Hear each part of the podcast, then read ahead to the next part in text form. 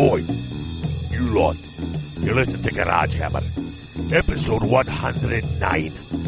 On tonight's episode, the Mountlings talk more about the end times and what's going to happen with the elves. And then they bring on the paint legend Jim Wappel himself to talk about his rather unorthodox paint style.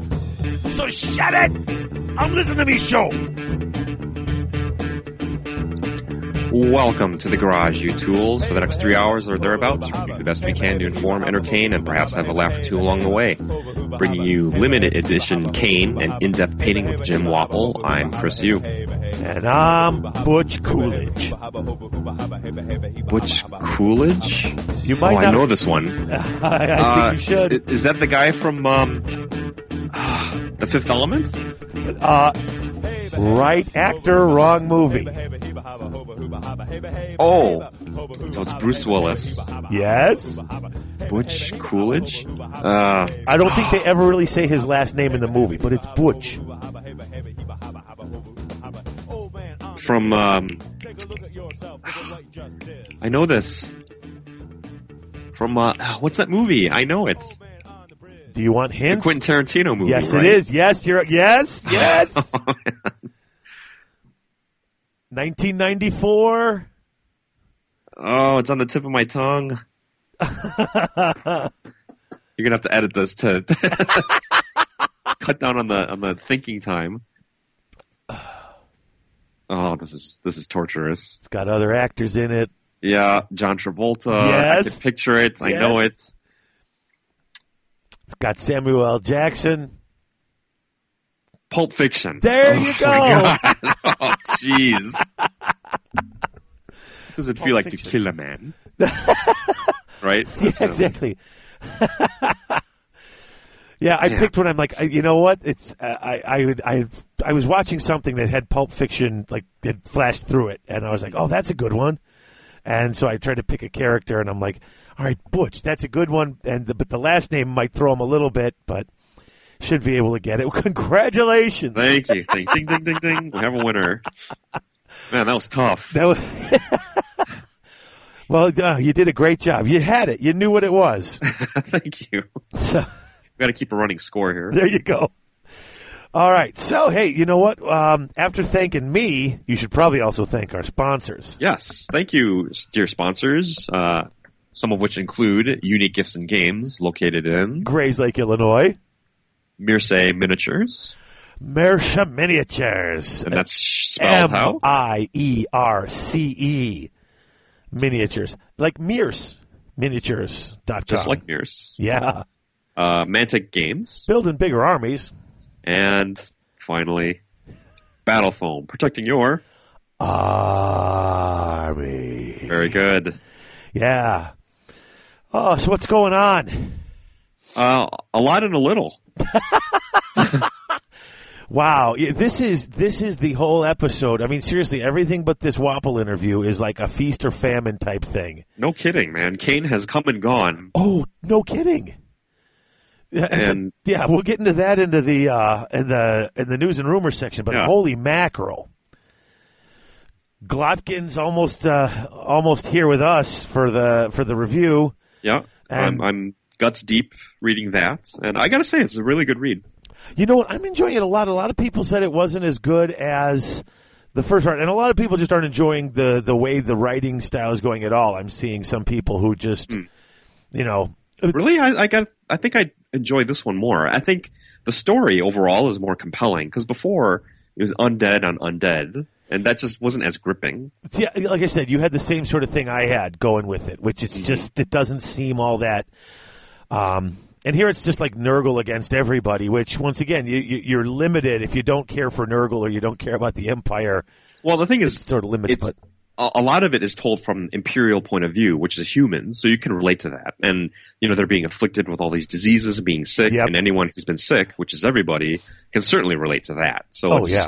more easily relatable for sure. there's some really cool and gross things in that book too, and there's just some really nice little plot twists. Um, hmm The stuff with Vlad, I particularly like. He's such a great character, and they're really doing a lot with him. Yeah. yeah. Um, So that should be a very interesting discussion. I'm looking forward to that. Yeah, and uh, Chris uh, Tomlin will be on for that one as well. Very nice. And he's he's already booked for Khaine. Oh, oh, geez. Did you see okay. that? Someone on Twitter asked him about it. He's like, "I'll be begging Dave and Chris every day if I could be doing that one because I love the elves." So I just send him a direct message. I'm like, "Begging? Really? You're already Uh. in?" He's like, "All right." Nice. Well, that's assuming that we can even get books. Oh, jeez. Let's not talk about that right now, Yeah. though. Um, oh, you know what, dude? We got some really nice emails in the Okay, last cool. couple of weeks. I'm not going to read them all out, but there's one in particular I want to mention. Uh, first of all, we got a couple of people who just sent us some cool stuff. Okay, uh, I want to mention um, Anthony McMahon, who is a listener uh, for this and after Olinor. Um, we're Nice. going to have a copy of Dreadfleet. We're going to have a contest to give away a copy of Dreadfleet that he sent to us. And on uh, After Olinor, if you're a 40K listener, um, dude, he sent us a copy of Space Hulk to give away, too. Anthony, my man. Yeah, I know. I was like, dude. That's really generous. Thank you, Anthony. Yeah, it's crazy. Uh, but we got an email from a gentleman named uh, Josh Bobbitt, and um, he said he was he's being slowly dragged into the fantasy scene from 40k. Okay. But uh, okay, he's interested in Warriors, except another friend in his game club runs them, uh, and he doesn't want to duplicate. You know, uh, the other pl- people play Wood Elves and Vampires, and so he doesn't want to play those either. So he's looking at it. He's like, he really wants to play Skaven, but he doesn't want to do a horde army. And he's used to doing 40k. They don't, you know, Right. you could you could have a unit of Skaven slaves that you're in the same number as your entire army in 40k. Um, plus the amount, not just the painting, but the cost. He's on a he's on a bit of a tight budget. So now he's looking into ogres, but he's worried because he played an elite army in 40k, and that can really burn you, especially in your learning curve. So he's not certain what to do, and so I'm emailing him back and forth. Um, and basically, he just it, it, really, after my first email, he's like, "Oh yeah, that's even you know." I think he was even even less enthused. He's like, "Ugh," you know. Um, So I Well, ogres is an interesting choice. I wouldn't call it elite. It's it's a smaller model count, but it makes up for it in wounds per model. right? So that's something, and it is aggr- an aggressive kind of push it forward type army. So that's something. Sure. I mean, I you know what I I- you know, I know I've had my problem with ogres because I always uh, my VC always have trouble with them, Mm-hmm. but they're just they're a really cool army. I mean they. I, Yeah, they are cool. They're different.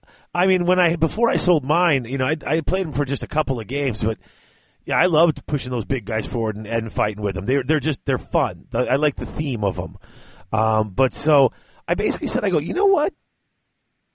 If you really are looking to get in on the cheap, you can find Island of Blood high elf sets.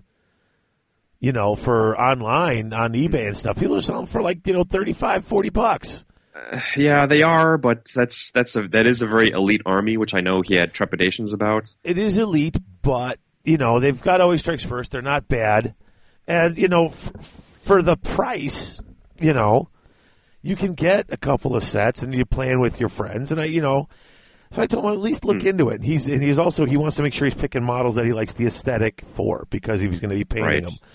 So he went online and looked at him. He's like, I think I'm going to give those. I I might give those a try. So I was like, Oh, right. so you talked him into it. Okay, I talked him into trying high elves. I don't know what I was thinking, but interesting. Well, his meta is warriors, vampires, and wood elves. Yeah, and I there might be Okay. other guys playing, but those are the ones he mentioned. You know, because I'm like, you know, high elves could do pretty well. And I said, you know, you get a start, you get a couple of phoenixes with that, and you, it's not too bad of a.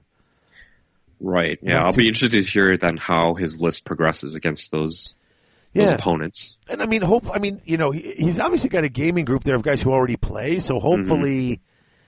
There are guys who could give him better advice than I can. I'm not Sure. Well, the best way to learn is just you know trial by fire. Yeah. So, and Dip plus, into the flames of the phoenix and see what happens. and with the new book coming out, who knows? He might be able to just pick and choose whatever looks cool. And Yeah, you get to pick and choose from all the elves. yeah, so I thought that was pretty cool. But That's uh, cool. Yeah, like I said, it was nice to get you know an email from a guy who's, and I just was like, oh, this is my you know, that was my best advice. Hopefully, it wasn't bad advice. You know, Well, let's. Uh, I'll be curious to see. I just thought you'd be uh, interested in the fact that I was. Uh, giving advice to someone to Ah, start a high elf the ranks of Yeah. the high elves. Exactly. Nice. What was I thinking about? so, but uh, so that was you know we got those for emails, um, and we do have some voicemails. oh, cool. Yeah, we have voicemail now. In case if you don't pay attention or this is the first time you're listening to the show, we have voicemail, and our voicemail number is one seven five seven GH Show Six. That's one seven five seven GH Show Six. Also, if you're international, that's zero zero one for most countries. Seven five seven GH Show Six. All right, so we got uh, two emails or two voicemails. One is uh, a pretty quick one and one is a little bit longer. Uh, dude, uh, something is going on with the two Jakes here. Um, so, uh, Jake appar- versus Jake. You know what that means. well, apparently the other Jake heard about the Jake off, and so he fancies himself uh, to be a bit punny and a bit of a jokester, I think. So, wait till you hear this second email. But here, I will uh, let Cue me it up and uh, let's get Jaked. yeah, let me play you the first one here, which is not Jake.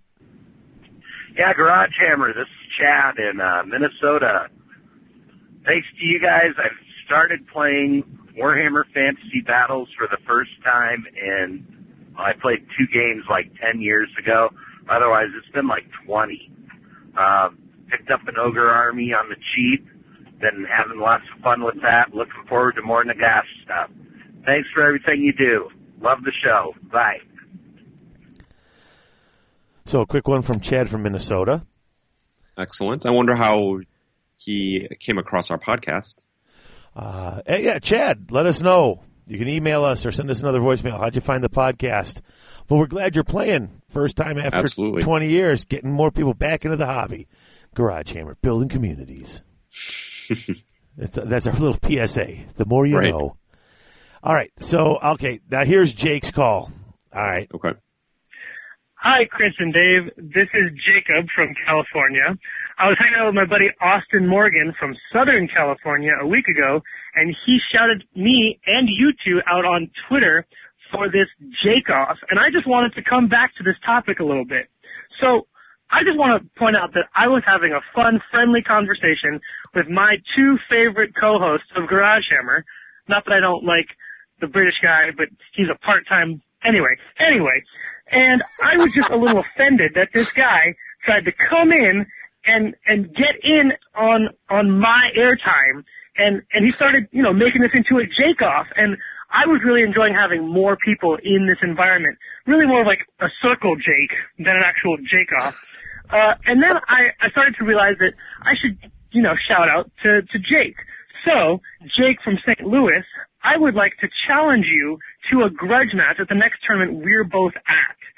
I'm going to be at Jake City Rumble, I mean, Quake City Rumble in July in San Francisco. I'll probably be at Polsk in, no, wait for it, Carnival of Chaos, Polsk in New Orleans, I believe in May, and I'll probably be at the West Coast GT in Los Angeles also. I would love to Jake you on in a Jake off for real. Now, I consider myself a Jake of all trades, and I like to do a lot of things. I like to cook, do some, do some Jake and bake. I like to hang out on my Jake front property over in, in Jake Tahoe, uh, listen to some bare Jaked ladies, or watch my favorite, um, Antonio Banderas film, Jake the League. But you, sir, have you know, you've done the thing you're not supposed to do. You're not supposed to Jake a sleeping giant, and you have. You've joking me up, and now it's time for us to go. So, let me know when you're going to be at one of these tournaments, and I will grudge you round one. And you know what? I will take this a step further. I'm going to take on the Curse of the Clements, which is where you let the TO roll your win, your lore of magic randomly without you getting to pick before the tournament starts. And that, sir, is a challenge thanks for listening to me, Chris and Dave. Um, this is your friendly neighborhood Jake, uh, who is also quite possibly an international treasure and world-renowned man of mystery. Uh, don't fail your toughness test if it's a Nurgle spell. Okay. Oh, for goodness, Jake. Uh, really? You're going to encourage this? I, I, how could I not? okay. If that's Just how you're to have a going to little be. pun with it. Yeah, I could tell. So, Wow, this has really turned into something um, yeah, big and grotesque. I did not expect this. No one expects the Spanish Inquisition. But, uh, True. so, Well, Jake from St. Louis, uh, the gauntlet has been thrown. Will you respond, and how so? yeah. So, uh, boy, I don't even, uh, I don't even know what to say. I, I, I don't either. I'm trying to think of more Jake puns, but I think he took them all. I'm glad that there are no more. I'm I'm just seriously this punning stuff. It's you know I haven't had to put up with it Jake that much since property. Christopher went. Yeah, with he cooks with Jake and Bake at Jake Tahoe. That's, come on, dear Lord. All right. Well, that's voicemail. Well, what happens if the two Jakes meet and they play? I don't the galaxy explode? Do we go back in time? What happens? I don't think they can meet. I think the two Jakes in the same same place will could yeah cause a cause a tear in the in the fabric of reality. Time space continuum. So Hmm. yeah. Interesting. Well, I, hey, Garage Hammer might have to put out a certain, I don't know, prize, maybe some dice for if they ever do meet and there is a winner. Yeah. The real Jake would have to, you know, earn something. Oh, speaking of dice, um, they came in The new dice, nice. the Blue Garage Hammer dice. So they're in. Uh, they are available for order. If anyone wants, they can email me, David at GarageHammer.net. They're like a buck a piece plus shipping, and shipping's pretty cheap. Did these uh, ro- uh, still roll hot on the sixes? You know, I, I rolled them a little bit. They don't roll that hot for me. so, but I mean, I you know, hey, what do I know? I mean, they might, you know, who's Well, you're see. you're you're a VC player, so what do you know about rolling? Uh, I don't will say this, you know, the old one with the red with that bit, you know, with, with that the but that has that bit of gold in the red. Mhm. This blue doesn't have that gold in it, so the pips stand out a lot bolder, and the image shows up bolder. I think I like these blue ones a little better, actually. You love staring at pips, don't you? Oh, yes, I do. The more pips, the better. Nice. Well, that's good. I'm looking forward to seeing those. Yeah, and I should hopefully get those to people who pre-ordered them. Uh, if they're not shipped out the day this releases, they'll get shipped out this weekend. So I'm going to try to get them shipped out before Thanksgiving, but if not, it'll just be the weekend after Thanksgiving. I'll get Start everything to a new era. Yeah, dude. I mean, seriously, we ordered a thousand, and like I think what like seven hundred of them were pre-ordered already. So Oh wow. yeah, they're they're almost gone. So They, they go faster than end times books. no, Maybe not. it took me a couple of weeks to sell out or to sell through at least enough to get the pre-orders in. hmm yeah, five, whatever. Listen, let's take a break, come back, and we'll do the news and rumors, and we'll talk all about uh, GW's lack of product. sounds sounds good. He's David. I'm Chris. We'll be right back with more Garage Hammer.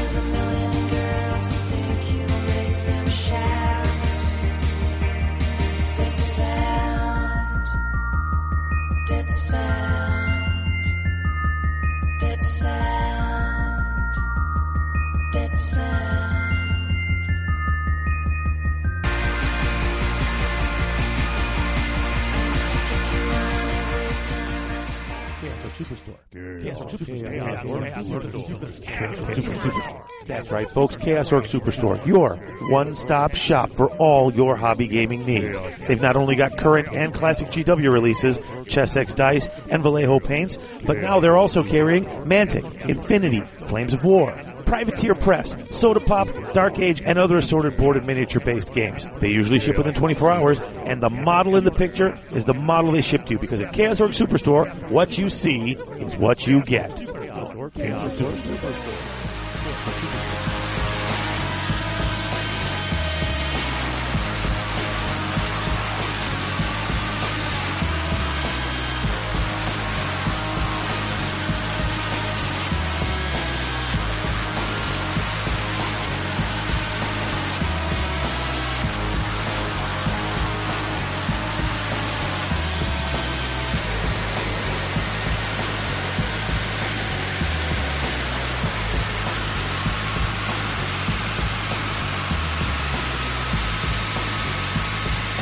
we're back.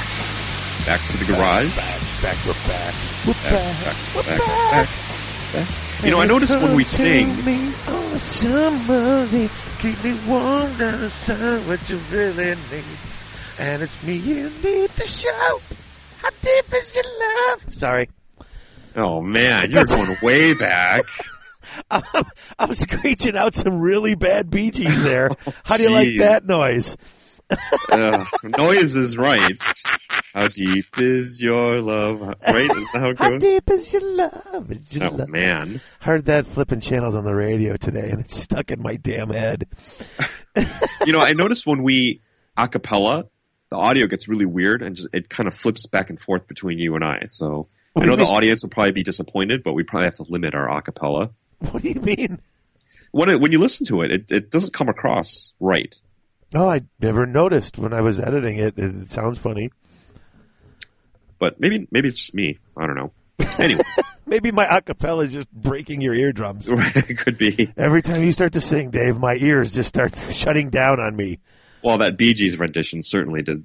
My ears are bleeding right now. Oh, everybody else's are too. I'm sure I'm getting hate mail right now. Hmm. So, news and rumors Yeah. brought to you by. The Circle City Circuit. So, what is new? Well, Khaine was new uh, for five minutes. Dude, come on. Yeah, Khaine has gone, and went. I, I had my bit of a Twitter rant. I, I called for someone to be I fired. I was mad. Seriously, dude, when I get the email that says go and order it and I go online, it's already sold out, that pisses me off. Yeah, it's kind of ridiculous. It's, uh, you just- it's like we never had a chance. Oh, seriously. I mean, it was like, it was sold out in minutes. I mean, on the one hand, it's good to see that there's that much interest and demand for the product. Right. So it's good for the game. And I get you don't want product just sitting around, eh, but still. Well, I, let's let the dust settle. I think you know once they're out there and in circulation, Yeah. maybe they'll be easier to come across through your local gaming store. Who knows? Yeah. You know, the one thing that is a little upsetting though is the lack of new models. I find that very disturbing. And I know, and like I said, and I know you're an elf player, and I am not trying to downplay this at all, and I'm not trying to be like, eh, you know. And I get when there's a new release, you want some new. What what, what exactly did did you want? I mean, It could be anything, like a couple characters. Ideally, I keep on harping on this, but monstrous cav dragon riders, dragon riding princes would be amazing. Barring that, a couple characters maybe. Um, you know, a new a, a single character, a new eagle, you know, whatever. A- any single new model would be good, just I to breathe some you're know fresh air into things. I see what you're saying. I guess I'm just sitting there going, dude, you ju- we just got a whole new release within the last year for like all three, all three things. I, I was, I'm thinking, man, if you're gonna put Malekith on his dragon on the cover of White Dwarf, you may want to have a new one because Yeah, that that old model uh, did one's not getting- age well. that one's getting a little tired. I mean, sorry, seriously, that dragon looks like Trogdor. Yeah, yeah. and that, that 50 mil base and that like this this this S letter S. Yeah, the snake, shape, the snake Yeah. dragon that's definitely with like the early 90s. arm coming out of the back of the neck like that. Yeah. You know, so just angry eyebrows. It's just like, oh, forget about it. Yeah, More of the cartoony type feel. Yeah. If you compare that to the stuff that they're putting out now, it's a world of difference. You know, it's, you can't compare it. Oh no, Well, otherwise, news and rumors. Uh, aside from Khaine having come and gone and no apparent new models, I think that's about it. Yeah. I will say this I'm excited. Like, I know there are Yeah. people who are pissed off to the highest of festivity. hmm You know, people who are just tournament only players are like, holy crap, they've just Well, it's rocking the tournament boat big time. Okay. And, and I get that, but I also look at this and say, all you got to do is say, hey, no Khaine rules. We're not doing that. You Right. know, I mean, people have already said, either you either run with the rules or you you or you don't. pencil them out. Yeah. I mean, you can have undead legions and, uh, you know, legions. I mean, we've already seen tournaments coming up. We have, um, you know, undead legions and legions of chaos with no chaos ascendant rules. Right. You know, um, you know, fifty percent lords and heroes, whatever. Um, Or at tournaments are allowing like Adepticon, but they're scaling back the size of it. That's now a two thousand point tournament. yeah. So I mean, it, you can run your tournament however you want. I, I I really don't fear for the tournament scene because I think if something is that wildly nutty that it's going to be super fun in your basement, but it's going to swing. You know, it's going to take the the skill out of the game and turn it into a Mm-hmm. game of who- you know who can roll the most sixes. Right. Then they're just going to say no, we're not going to do it. You know. And if there's yeah. enough, you know, well, I think that's the that's where the trepidation comes in. It's going to change the scene. It's going to change the fabric of who shows up to tournaments.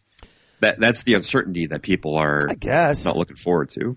Yeah, and I'm not trying to poo-poo it or or or or, or naysay it, but I'm just sitting here thinking, you know, Just roll with it. Yeah, I mean, dude, Yeah. relax. It's going to come out. We're going to see what's going to happen. And the fact is, if if if the turn if the tos and their if the tos say, "Hey, I'm going to run with all these rules," and then everyone's like, "Well, I'm not showing up," then the tos are going to say, "Okay, well, then we're not going to run with these rules because nobody wants to run a tournament. Nobody comes to." Right. you know. And by the same token, if all the tournaments are running all this stuff and you don't like it, then organize a tournament. Sure. Yeah. You know, I So mean, we've it- said that to plenty of our friends. Oh, I'm worried about this, that, or the other with this. All right, well, dude, you know, no one's stopping you from organizing and running a tournament. Yeah, I mean, well, it takes uh, work, but, but, but you have to be careful though because there are, you know, there are already so many tournaments out there with more popping up all the time. I mean, I, I guess it's good to be spoiled for choice. yeah, But then if you have too many choices, that could lower average attendance per tournament. I'm just speaking from like the bits to side of things. uh, true. I'm just thinking, you know, hey, the more tournaments, the better. Uh, you know, there's Yeah. there's lots of people. I mean, look, I mean, there's tournaments that are filling up and they're full. You know, I mean, you could literally have another tournament the weekend of Wapaka and possibly fill it up just off of the damn Wapaka waiting list. Well, it, I, I like to see how tournaments are dealing with these things. Yeah. But I'm not saying you should do that. I'm just saying. No, no, there's no, So I- many, but- we have so many players. At least here in the Midwest, we have so many players. You can have tournaments every other flipping weekend. And right. Well, I, I want to see what's Mary Mayhem, which is tomorrow. Actually, I want to see, you know, what, how this all plays out.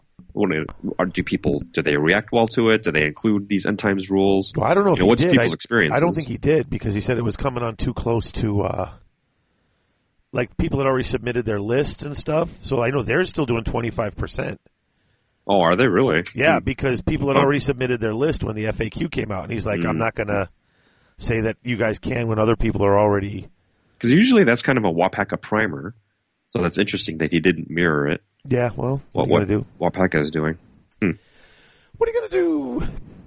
Yep, just roll with it as you say. like I said, I'm excited to see where things happen. But I'm a I'm a basement gamer, so you know, Right. for me, it's just fun. The only thing that's disappointed me so far is our campaign. I'm, I was all ready to start it. I sent out the emails, Uh-huh. and then all this stuff came out, and like nobody, like half the players, uh, including a certain person on the show with me, never Uh-huh. responded with their stuff. And now that all the rules have changed, I think my campaign is dead.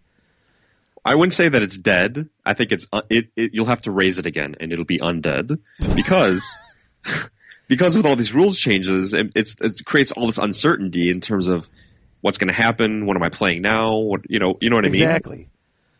But uh, So, I mean, I- I would- we I would we had eight players, and only, oh, including myself, and including myself, only four of us ever responded with the stuff I needed to get started. So I'm thinking, oh, maybe everybody just wants to kind of see what's What going on with this. Yeah, Yeah. So, I mean, but for, I mean, That's- for that's now, it's, for now, it's dead. You know, until I can, uh, until we can see where the rules go and what's going on. I got, I got nothing. Right. Well, yeah. You'll have to summon it later. I hope so because I was all excited.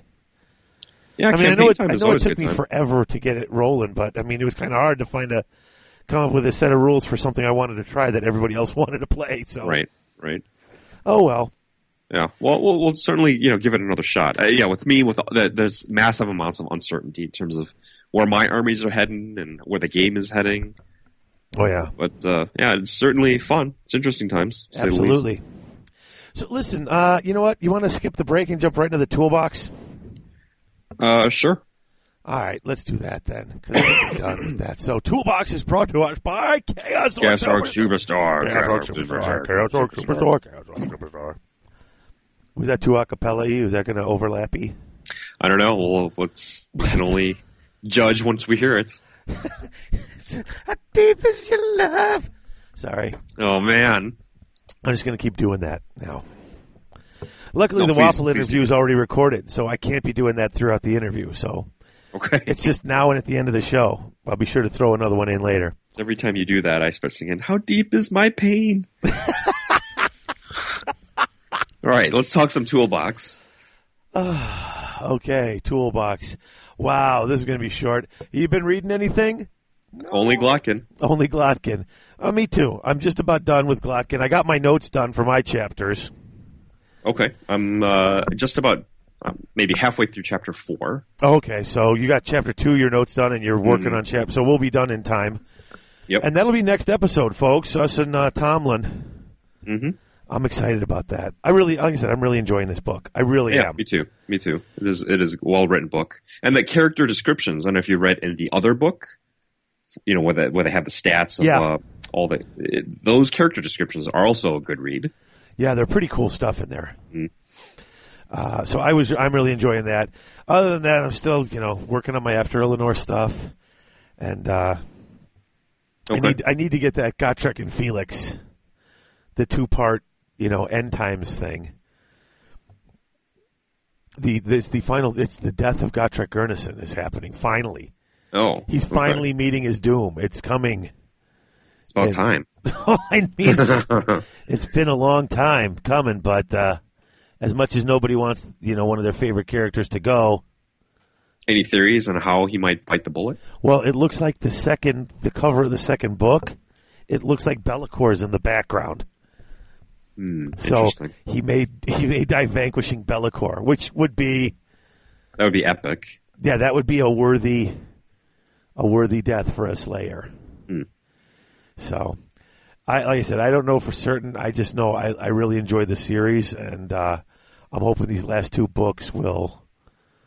How many books in that series? Uh, there's been like twelve, or I think thirteen, plus a bunch of short stories, and now there's gonna be two more. So, Oh wow, it's quite a big series then. I mean, I think the only thing that's got a longer series than Gotrek and Felix was um, the Horus Heresy. So yeah, it's it's pretty epic. So Nice. that's it for the reading. Then, What about uh, hobby? oh, dude, since last show, nothing, Nothing. not a nothing. Uh, for my part, I've been working on my demons. I sent you a picture earlier, Yes, and it's starting to come together. I'm my, I'm I'm racing to get it playable on the table. Forget about painting and all the rest of it. I'll come back to that, but I want to start playing this army as soon as I can. right. So I I picked up um, what is that? Uh, a hordes gargantuan uh, archangel. It's like a big dragon. Uh, that's for is that that's uh, Everblight? Everblight, correct. Okay, so yeah, I'll be that's using- I'll be using that as my um, soul grinder. E- even though it has wings and looks like a big dragon, I just like like the model so much. I think it's good. It's a good size for a soul grinder. And the thing is, as long as it's got the right size base, I mean, a soul grinder doesn't have to be a big, big insectoid robot. It's got to be something big right. and nasty that can grind your soul. Something demonic. Yeah, and a That's it giant, ugly, blind-looking dragon Yes. that works. Yeah. So I'm really excited. I haven't been ex- this excited about painting a model for a while, and I'm not a big fan of Privateer Press, but this model I think they really did a good job with. They've got a few things that are really great. Like, I'm not the biggest fan of their infantry, like mm-hmm. the human, especially those Everblight and the, their their elves and their weird half dragon people. They're all real chunky. They're like mm-hmm. old GW type chunky.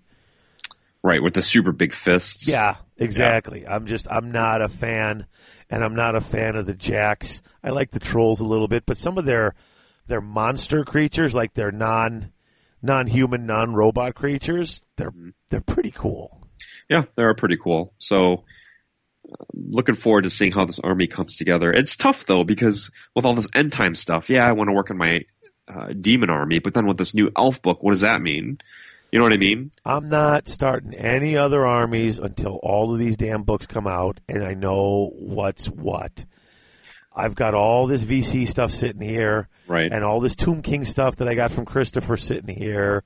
I mean, I was looking at that second Terror guy, saying, oh, "I could build this second Terror guy." Yeah, but you're in a good place because you have that you have a VC army, you have the Tomb King stuff that you need. You could start playing that end times list right away. Yeah, but then I got to build all that. It's like, you know what? I've got some VC stuff I've never painted. I still want to work on my dwarfs. You know, my plan was to finish up the dwarfs and go on to demons, and now I've got this stuff. I want to see. I want to see everything that comes out before I make any real decisions on what else I'm going to do. Hmm. Yes, I'm in a good place because I have this Tomb King stuff.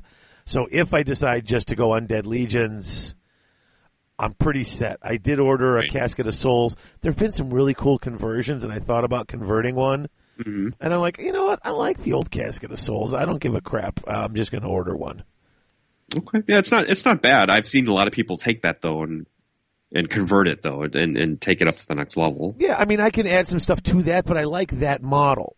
Mm. Like I could add, like in fact, I was thinking of getting the like the spirits from the Mortis engine. People have taken that and adding it to Mhm. it. Yep. Yep. That kind of stuff is cool. Um, but just making my own from scratch, I'm not. I, I like the one that they've got, the cool little Ark of the Covenant. I think it's pretty neat. So Yeah. Yeah. It's pretty cool. Have you seen? The, uh, I've seen the picture floating around Twitter. The the converted Nagash. Who's sitting on like a big throne? I totally want to do that. That is amazing. I'm looking at my Nagash model going, you'd only have to bend the legs basically to get him into a sitting position. And then hmm I- I'm I'm seriously considering because I have all the other bits. But I mean, from a gameplay point of view, I guess you just mount them on the same base. Yeah. Just have them sit. Yeah, you put them on that throne. I mean, that's uh, that's one of those arcane fulcrums. Yeah. I mean, it it would look cool, but gameplay wise, it would look just a bit odd because no model is sitting. You can't roll up with Grimgor and have him sitting on a chair. Uh, You know what I mean? I guess, but I, I mean, it would look cool. You could do it. I'm not stopping you. Just for me, that's that's my kind of misgiving on that. I was just thinking if Nagash wants to, he can move that whole giant rock mountain thing he's sitting on with him. It's just like Yeah, you could. Actually, if you had him sitting on a chair that was like somehow floating, that could be kind of cool. put a couple of spirits under that, just have that whole damn Yeah. thing floating.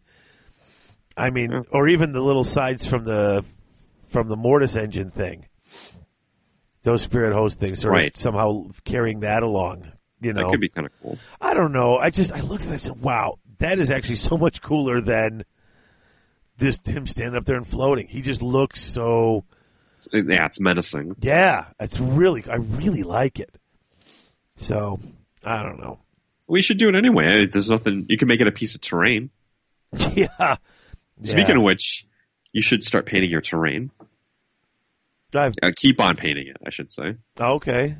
Yeah, I'm sorry to have no progress to report, but you've got a whole damn army built practically. I don't know.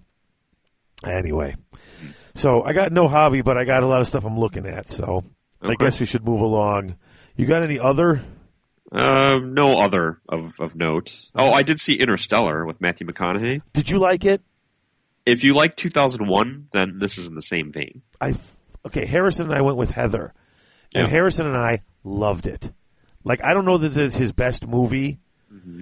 but boy, I really enjoy. I, I also loved 2001. Yeah, well, we'll have to discuss it off air because Yeah. I think we want to discuss it in detail, Yeah, but no, can't say. I thought it was really cool. So, any other? Any other? Uh, other? no, that's that's about it.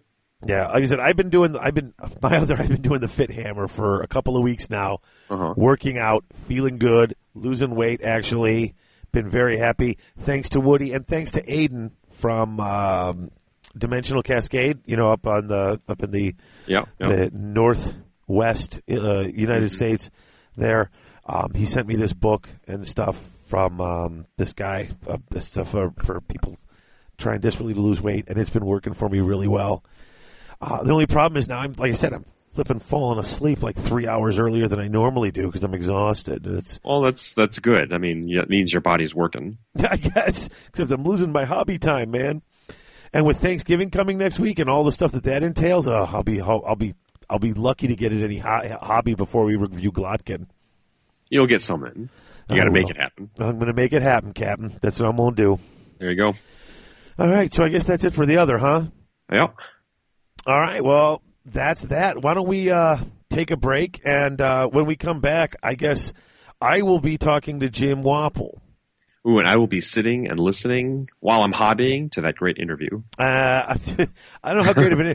I tell you what, he's. Uh, we this is already recorded. If you haven't figured it out, folks, and Chris couldn't. Uh, there was a scheduling issue. Yeah, scheduling issue. Um, And I really wish you were there because you're a better interviewer than I am. But the lucky thing is, once you start Jim talking, dude, he's he's got a lot to say and he's interesting, man. Well, I- if, like- if anyone has ever seen him and talked to him at Adepticon, he it's not like he hides his secrets or anything. He's more than happy to tell all of his techniques. You know, uh, it's like he's teaching a class, but he's not. No, yeah, no, it was really it was really fun talking to him about Mm. both about his Kickstarter and all the stuff he had to do for that and making those videos. Dude, Yeah. That poor guy was torturing himself making those videos. Oh, Oh, you got it. It's, it's fantastic. Labor of love. Oh, it really was. Um, but we're going to come back with that, and then when that's done, uh, Chris and I'll come back and wrap up the show. Sounds like a plan.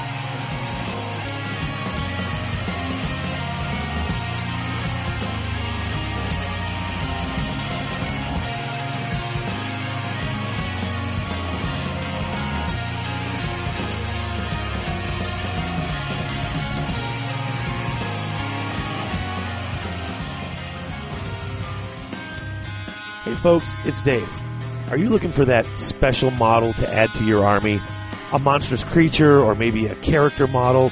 Something unusual that not everybody else is fielding on their table? Well, then you should check out Mierce Miniatures at mierceminiatures.com. Their Darklands line is full of some of the most fantastic creature models you'll ever see. And with the success of their recent Kickstarter, those models will be perfect for you to play in their forthcoming Darklands game. So whether you're looking for a new skirmish level game to play with lots of cool monstrous creatures, or you're just looking for that extra special model to add to your existing games line, Mierce Miniatures is really worth your time.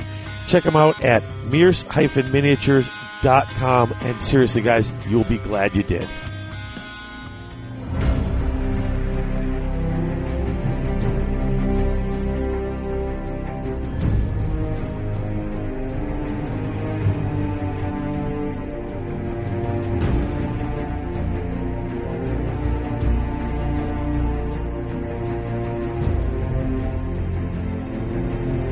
And we are back, ladies and gentlemen. Uh, I am here. I am here without Chris at the moment. He had a family uh, deal.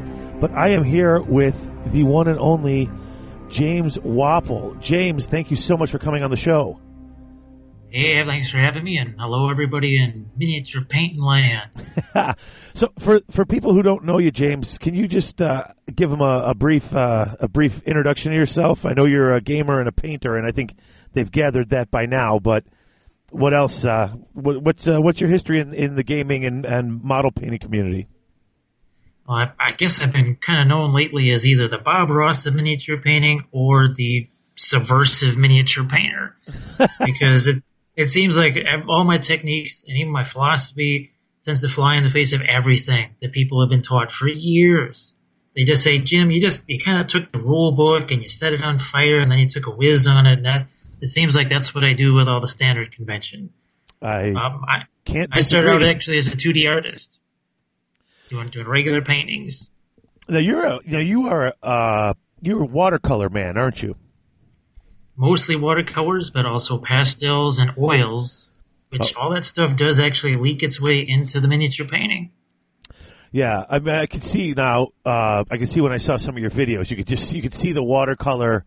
I took a few art classes in high school, and we covered watercolors. I'm looking at your palettes and stuff like that, going, "Oh my god, you can see the watercolor influence." Uh, Right. The disaster, you mean, that those palettes look like?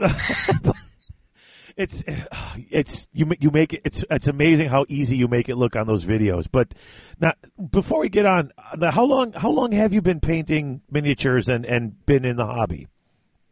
the miniature painting started around about the summer of 2001. At the time, we were doing the Blood Bowl thing. We had a little league going, about six coaches, and my wife, she says, "Yeah, Jim, you've got these these unpainted figures here. They were Blood Bowl figures, mostly lizard men." And she says, "Hey, I'm not doing anything with them. Mind if I screw around? I used to paint some miniatures back in the day." And I saw her painting them. She just used her regular acrylic paints, and she looked like she was having so much fun. I said, "Hey, I'm gonna, I'm gonna try me some of that." Next thing you know, we're painting miniatures for the other players in the league. We thought, well, you know, maybe this is a nice little side income thing when we're not doing regular art shows. And then in later in 2001, especially 2002, the whole 2D art industry just fell apart, collapsed. Uh, it was mostly because of 9/11 and, and the dot com bust. Oh, So we okay. had, we had to find another source of income real fast. And we thought, well, eBay's coming around, PayPal, things that never existed before. Said, well, let's see if we can make a go with this. All right. Wow, that's good. Yeah, that's so you you came into this after the events of 9/11. I, I have a cousin who's a graphic artist, and I remember he the same thing happened to him. In fact, he worked in New York at the time. He wound up moving to the UK. He found a, a, a graphic arts gig out there, but uh, yeah, that's really that, that's such a weird way to get into the. into Well, our biggest art show of the year was Celtic Fest, downtown Chicago, about 20% of our income, which was going to be held the weekend of 9/11. oh wow! obviously didn't happen because of security and nobody could fly in. So Right. there was none of that, and a lot of other shows also got canceled because no one wanted to travel. Right. Wow. I never No thought one would go anywhere. That's so. I mean, that that's so weird. It's like I, I, I mean, I know how it affected the economy. I mean, I remember all of that stuff from that day, but I, it just that seems like, yeah, the the hobby shows. I just, I guess I never connected the two. You know, that's, It was one of the reasons why we started doing eBay because we said, okay, Chicago shut down, but not the whole world. right. And once we did eBay, actually most of the stuff that people were buying was from overseas, partially because of currency and that kind of stuff, but it, it gave us an extra layer of protection that doing live shows didn't do to the point I think it was early 2002 we experimented. Said, all right, this weekend we're going to do one of our live shows and we're also going to do an eBay, kind of an eBay auction series. We made more on the eBay auction series of just putting up some photos than dragging art somewhere, hotel bills, gas bills, food bills, commission fees. We made, we basically broke even on the art show and made money on the eBay thing. We said, well, yeah, maybe this is what we got to do. Wow. Wow, that's so cool. Like I had no idea it was going to go. The conversation was going to go this way. That's kind of fascinating. it Um, was one of the more bizarre transitions, that's for sure. Yeah, no kidding. Wow. I'm sorry. I'm just. I'm not trying to laugh at you. I was just like, I was not expecting the conversation to go that way. Neither was I. I. I never. I still think to this day, man, what what are some of my teachers? Some of whom are now dead. Do they are they looking down from somewhere, going, "What the hell is he doing? I didn't teach him to do that." but he did. I, actually, because people will sometimes they'll say, you know, I can see some of Irv Shapiro in your miniature painting. They'll Okay. say that. That's cool. That's really cool. So, okay. Um, now, you recently did your Kickstarter. And now you're the only person I know personally that I know that did a Kickstarter that's not, I mean, that I know someone who I could talk to about this. So I'm really kind of curious. Um, what was it like? I mean, what did you have to do to get this, get this ball rolling? What, what inspired you to take it out on the road as, as, you know, I suppose, and, uh, you know, put all your techniques out there on video? There was a few primary reasons. First, used to do the, the live classes, especially at Adepticon. Right. That was difficult because ours is super intensive, real hands on, and, and they wanted more people in the room. For us, once you get past six, you're pushing it. We would have 10 people in the room, and there was two of us Oh, I could, because we're getting down right next to you. This is not us in the front of the room just talking at you. This is us sitting next to you, brush in hand, fighting over the same miniature paint on it. And I thought, you know what? Wait a second. Maybe if it's in video form, people could rewind something. If they just, dang, I'm not getting that one one element. I can watch it again and again and again. I can put the text blocks in there to explain. Well, midtones. What is he talking about? Dry brush, damper. What are these things he's talking about? There's always a little definition there for people to see. I thought that's something I can add. And also, there was a lot of requests on the blog. I would do article after article, and people would say, you know, this is nice, the, the text, the images, but I, I got to see you actually painting it. And I'd say, but but this is free. And they'd say, yeah, but it's just it's pictures. It's not. I want to see you actually physically painting it in front of my eyes. And then we thought, well, maybe this is the way to go. I, I didn't expect to do 53 of them. But that, but see, that's once when people do Kickstarters, and, and I, this happens every time I'm trying to prep somebody for one of those. First, I actually want to slap them across the face and say, "This is the last thing you want to do," because you're just you're just gonna want to take a bath in broken glass afterwards. It'll be more fun. Oh my Uh, goodness. Yeah, just ask any. You can always that stare, the thousand mile stare of anyone that's ever done a Kickstarter. right. That broken spirit, just hollowed out shell of what used to be a person. They must have done a Kickstarter in the last year or so. So okay, I mean your your Kickstarter seemed really successful, and obviously you were hitting all of these stretch goals. And I'll do another video. I'll do another video. Did you realize at the time when you were adding all these extra videos, like how much work you were adding on to yourself? Did you realize what you were doing?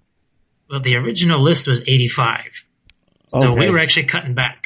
Oh, jeez, jeez. Well, think of think of. Oh, let's go to the colors. Right now, I still have to do a color uh, video on black, another one on white. There's there's still other colors that I want to do specific videos for. Other horse breeds. I've got new terrain projects. Uh, all this Wild West stuff. I want to do a video how to make Wild West terrain. Uh, I've learned so much just with with new pro- new techniques. That that stuff with using the realistic water for fire and other Right. things. I had no clue until about three weeks ago. So all, all these things, these are stuff that, that ends up in videos using the wood, the way I have in the tree bark. I never tried it before, maybe limited fashion, but someone gave me a whole bag of this stuff. And I said, well, I got a whole bag of it. It was free. Even if I screw it up, still free. So that's, that's another, all of these things, video this, video that. The only thing that limited it was we knew right away we couldn't use GW minis. Right. So that, so that meant, okay, we got to do a search of A, the right kind of minis, and B, will they let us use them? And some companies, well, like Reaper, they were nice enough right away to say, sure, go ahead and use ours. Theirs were perfect because you have so many different miniatures to choose from. Because there were some videos where I actually tried, I think it was four. That was a rec. One was four different miniatures I tried just to see, A, can I paint it in that 88 minute window? Because that's, that's another kind of important detail. Oh, that's Because there was true. not, I'm Oh, sorry. I mean, no, I'm just saying that's true. I didn't think about that. You've got to find a model that you can paint in the time limit. Yeah. Okay. and will it show off the techniques? You want to show somebody how to how to paint cloaks. Well, what it, the thing is usually also covered in armor.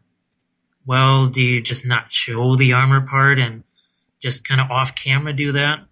But one of the, the rules that I had was no voiceovers, no off camera stuff, no speed ramping. Those were the three primary rules. Because I, the few videos that I've seen, I hated that.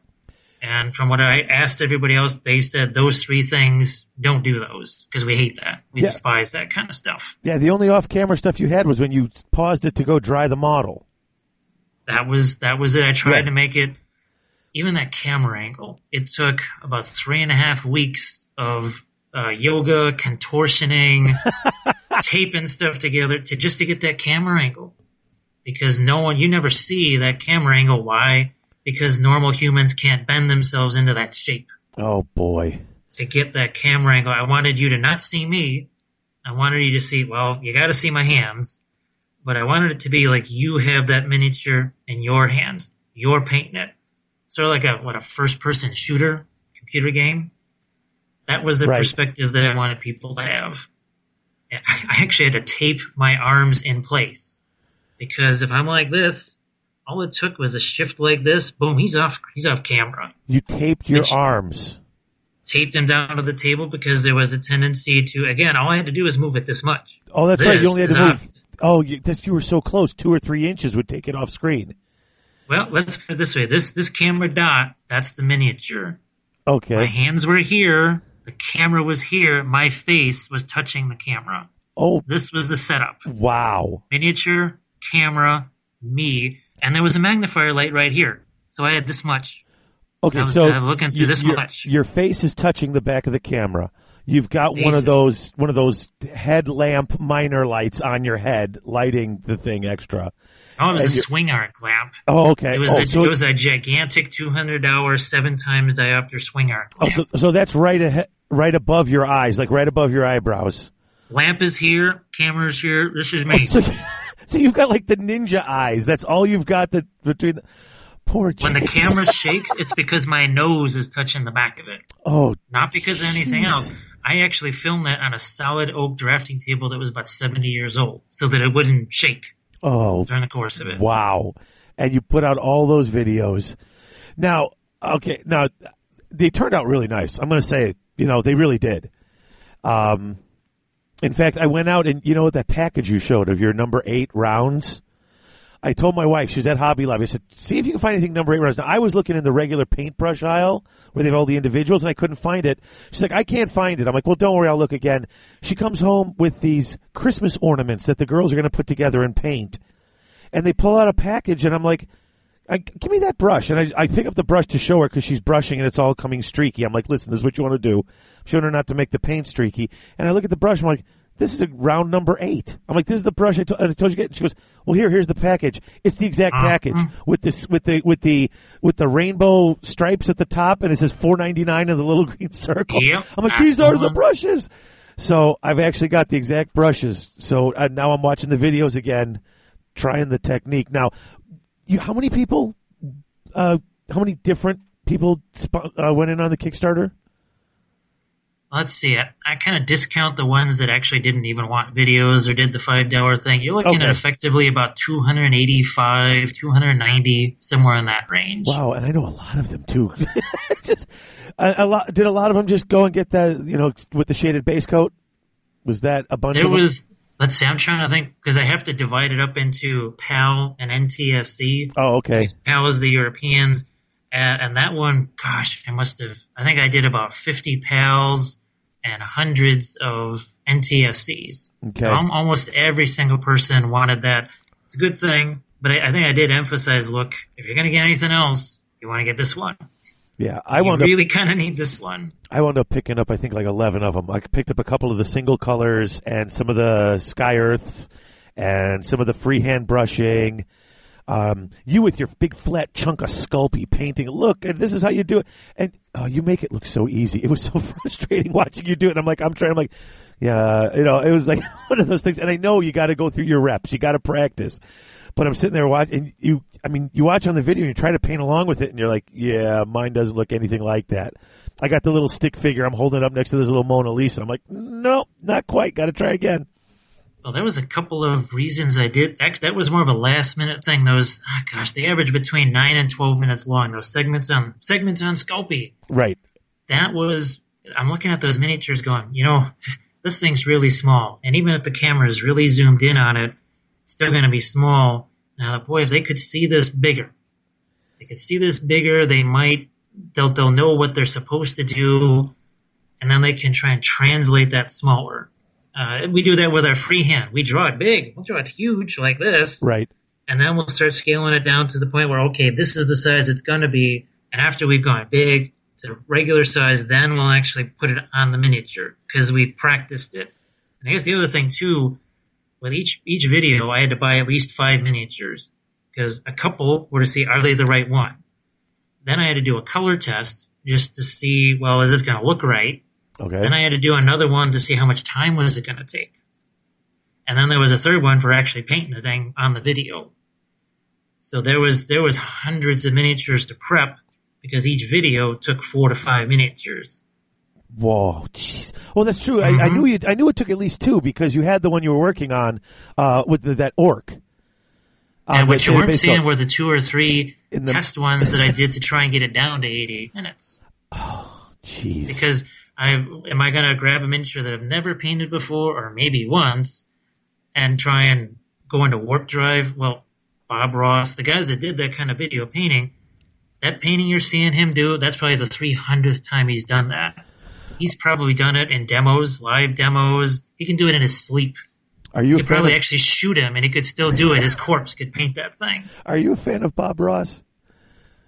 Everything but the fro. Actually, but, but the original guy was the was the Bill German Alexander. Bill Bill Alexander. Bill Alexander, Dude, the- I, I used to watch. POW. Yep, I used to watch that with my grandparents on Channel 11, and I actually have a couple of seasons of Bob Ross. I, I got them for Christmas.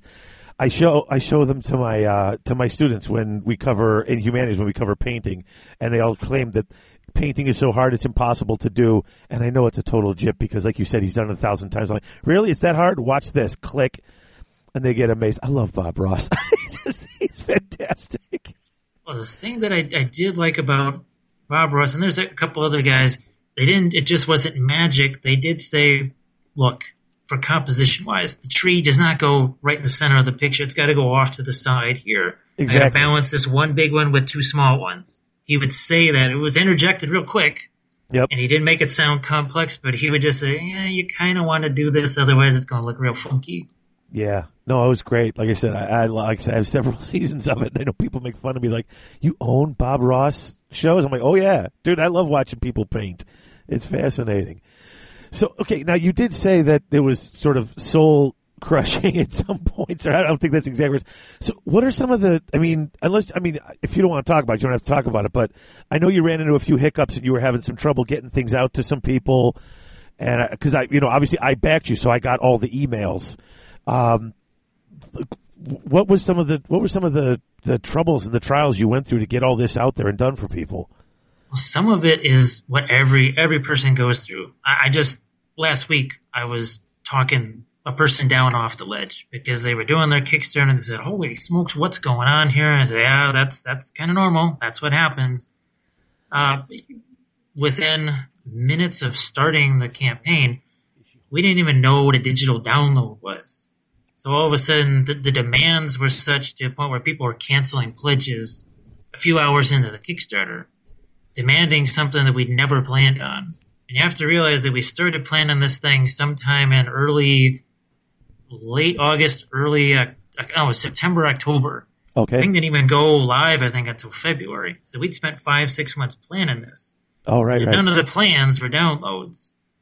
Uh, so again, that was something we were never expecting, and that happens to almost everybody who does a Kickstarter. Is they're presenting the stuff they want to do, and everybody starts demanding things that they don't have and never were part of the plan. Oh, okay. So now I know you got hung up with some of the downloads, and like you said, it wasn't originally part of the plan. And I know you, you ran in. Did, did the downloads ever come through? Because I know you were actually sending out some. Weren't you sending I out was like? sending out, I sent out dozens of USBs. Yeah. I sent out almost forty of them. Oh, yeah, that's actually that's done. They they did their thing. Actually, you can now buy them the post Kickstarter versions from Oh. them now. Great. Where where can you get? Where can for people who are interested? Where can they get your videos? That should be on coolminiornot.com. Excellent. I, I don't have any exact URL or anything like that. No, no worries. I'll I'll go look for it and I'll put it on the show notes too. Now they can buy the downloads. Can they also buy the DVDs there if you're a DVD person like I am? That stuff, that's I'm controlling that myself Okay. because that's more of an on-demand, and, and I knew that. That's why I, I wanted to keep it just in that realm because 53 videos, NTSC and PAL means 106 different titles. Oh, And I ran into this with 2D art. I still have piles of prints that were supposed that were masterpieces that everybody was going to want that nobody wanted. Oh, Still got them almost 20 years later. And okay. last thing I was going to do was have stacks of DVDs. So essentially it was, I know the shade of base coat glazing, some of the basics, people want those. Mm-hmm. But just in the list of Europeans versus Americans, they wanted a whole different set of videos than over here. Really? It was two entirely different sets. What were they looking for? Over here it was more color theory, flesh tone, uh, weathering. Over here Okay, wait, wait, which is which over here are we talking? The first over. this here. is Europeans. Okay, Europe- Europeans okay. over here. Okay. And over here are the Americans. They wanted the, the non-metallics, the fluorescent paints, the object source lighting, the freehand, what this side sometimes calls the frivolous techniques. The Americans they they like, and and I That's knew there was going to be a war. yeah. I knew there would be a disparity in one or the other, and sure enough, be darned if when you looked at the numbers over here, say Sky Earth non-metallic, there was like two over here, there was seventy-five over here. Oh, It so was this huge differentials.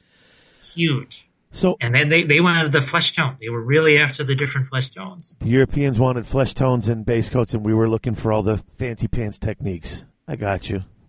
it, it's and I and I knew it had a, a potential for following along that line.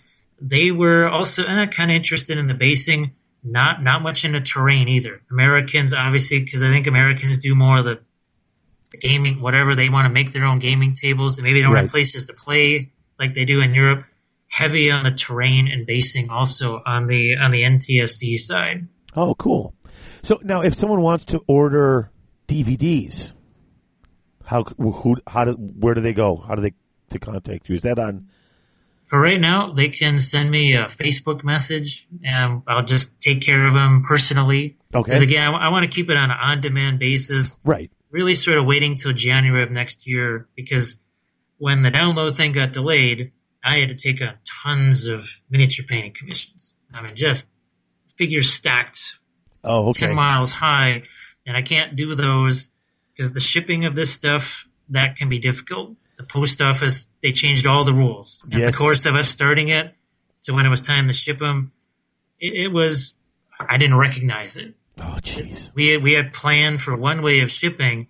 Well, not only did they triple the cost. I mean, that aside, they just said that, that whole set of rules there that you've been doing for the last 10, 12 years to ship your art, well, that's out the door. We got a whole new set of rules and they're going to change every week. Oh, And we're yeah. gonna, we're going to redo the site. Half the time the site's not going to work. And that was, it was insane. Um, there, there were times where I would, I'd have a package all set to go and just to print the labels would take 45 minutes, an hour and a half just Oh, to try and okay. get labels printed for these Right. things. Oh yeah. That's, Jeez. uh, that's why there's way more white here than there was when the thing started. and other places too, but you probably don't want to be showing that on this uh, very public video. Well, we're well, we're all audio. It's all on the podcast, so no one's no no one's no one's seeing anything. So, but you still don't have to show me. I can see you right now while recording, and I, I, I'll pass on that. No offense. So, so you know what? Um, wow. Okay, let's let's you know we're hitting about that mark. Let's take a quick break. And when we come back, let's uh, let's move from Kickstarter and talk about the painting pyramid. Sounds good. All right, we'll be back in a moment, folks. Cheers.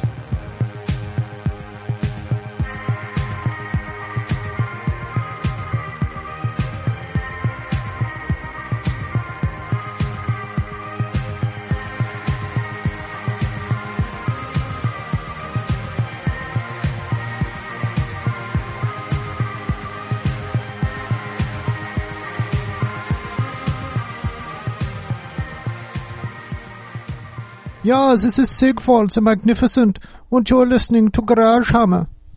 After the show, I'm going home with the fat one. Mmm.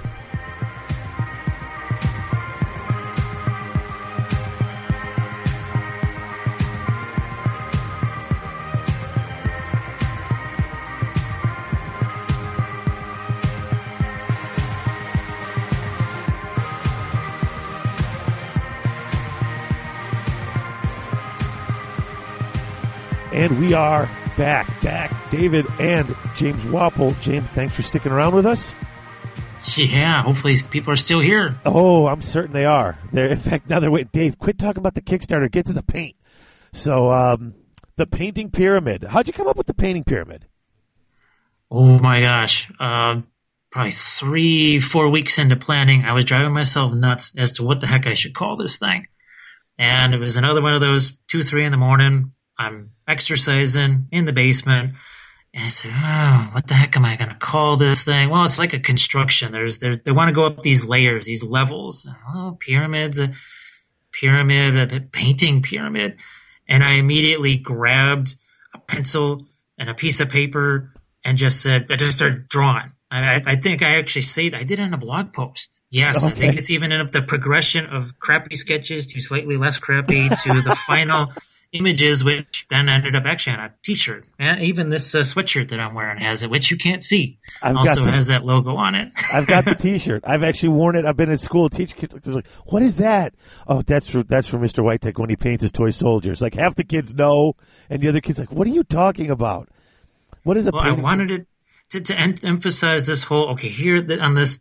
You need a strong foundation because that's what was emphasized to me in all my years of 2D painting and instruction. You, you have to have this solid foundation, whether it's a painting or your whole technique. And that's why shaded base coat, glazing, those are on the bottom level. And once you master those, that will let you get to that next level and do more complicated stuff. You move from there because there's techniques that wouldn't have been part of the Kickstarter. Even if I had done it two years ago, wouldn't have known anything about those techniques. Oh, Like- like the painting with powders and stuff. I had no clue. Never tried it. Oh yeah, yeah. The, the terrain stuff, the basing stuff, all of those things were, were part of my armies. oh that was- okay. That was part of my armies. And, and that is why it's, uh, I, I use those as a laboratory, basically. I, I try, say, terrain. Is this this thing going to work out? Can I really make this wall, this fortress, using nothing more than pink foam and cereal boxes? And then I found out I could. Uh, the, the freehand patterns for the Dark Eldar army. Uh, well, let, let's see if I can come up with a freehand pattern that's simple enough that I can not only do it on a whole bunch of figures, but everything as big as a huge plane down to one little witch or cabal warrior.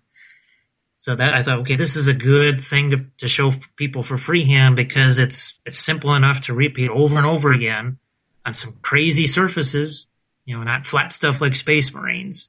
Right. Uh, I just had to find the right miniature because hey, I couldn't use a Dark Eldar miniature. So the search for the miniature for that drove me nuts. I ended up using the uh, the Urban Mammoth uh, figure Oh right. Because it had the wings on it, and I thought, well, that's a broad enough surface for people to see this type of freehand play out. Cool. So let's get. I want to get back to the shaded base coat. For those who haven't seen your video and don't know what it is, how would you describe your shaded base coat technique? And how'd you come up with it? I just I had to come up with a name, and I thought, well, it, people they they look at it and say, well, is that a base coat? And I'd say, well, it's sort of a base coat, but it's shaded. And I thought, well, it, it's that somewhat goes together, shaded base coat, because it really is a base coat. It's not a final thing at all, but you are putting shading instead of just you're taking, let's say, red, and everything that's going to be red, you paint red and then throw a wash over it. What you're actually doing is you're starting with that middle tone, which we'll probably hear a lot here. Uh, that's in the middle. So let's say value scale one to ten, you start at a five, Right. right in the middle, and then you start to work actually lighter, because most people they start well black, and work all the way up with a thousand different layers. Seventy-five years later, they have they might have a miniature painted. Say no, let, let's cut this process down. Let's cut to the middle. Let's work lighter, and then let's add all those those dark colors later because now there's there's not the formulas to remember. There's not that whole uh, how many times have you had to paint ten miniatures, ten space marines, ten whatever, and your color's starting to dry because you've had to mix ten million little things together one percent at a time. Screw that. This is me. I want to match my lizard man skinks that I haven't touched in eight months or a year and a half. I know that the first color I used was just a basic light turquoise, which then got lighter. And to make the purple hands and head and feet, I just added purple glazes. So I used three colors turquoise, a light, and purple. And that was it. It's a lot easier to remember that than, geez, did I mix scaly green with this, with that, with the other, in a thousand different layers? No. This is start out simple, just like I would my 2D paintings. Start real basic with a larger brush, block in that color. Just throw in a flesh tone, throw in the hair, throw in this here, and then actually do some rudimentary highlights. Not final highlights, but just make it lighter. Then you go back in with the glazing, which it lets you match a color. You just keep glazing till it matches. Okay. And you can stop. You can get more variety. This way, you're 10 guys. Well, maybe you don't want 5 o'clock shadow on one guy. Well, you, you, you kind of, you can leave that out. You don't put that in, in the glazing phase. It lets you either get more variety or again, just, you don't have to have 20 different colors out on the palette because that, people psych themselves out. That's the other thing that the shaded base coat was supposed to do. And I do this in a class. I'll, I'll take all the other colors away and I'll say, here's five You got these five. You're going to make every color out of those five. After they've soiled themselves a couple of times and picked themselves off the floor, I say, look, it'll all be fine. We'll show you how to mix mix your own colors. Within 15 minutes, they're having so much fun you can't stop them. Well, yeah, because I I hear people. In fact, I was just listening to a podcast just the other week, and someone was telling their friend how they had something like thirty-seven layers or on their their models, the flesh tones, to get the the you know to the smooth transitions. And I'm just like thirty-seven layers. I don't think I've put thirty-seven layers on a whole model. All the colors I've used on it, and it's just like, and I and I I, I could I don't I don't even know how they do it. Like not just the patience, but like I don't know how they do it, like where their technique's coming from. And then I watched yours, and it really is. Um, in fact, I, I, wanted to ask you about this because one of the things is you don't use a small brush. Everyone no. uses these little tiny, you know, a, a oh, zero or a one. Little brushes. What the heck are they doing? And you've got, and you, I found them at Hobby Lobby. In fact, I was it, we we were laughing earlier because I, I was telling you, I think it was off the air that my wife had been uh, probably on the air, but we found the the exact brushes um, that you were talking about. Big, round number eights. Uh, they come in a ten pack for like five bucks, and you hold them all the way at the back of the brush to, to so you can't come in and do any detail work with it.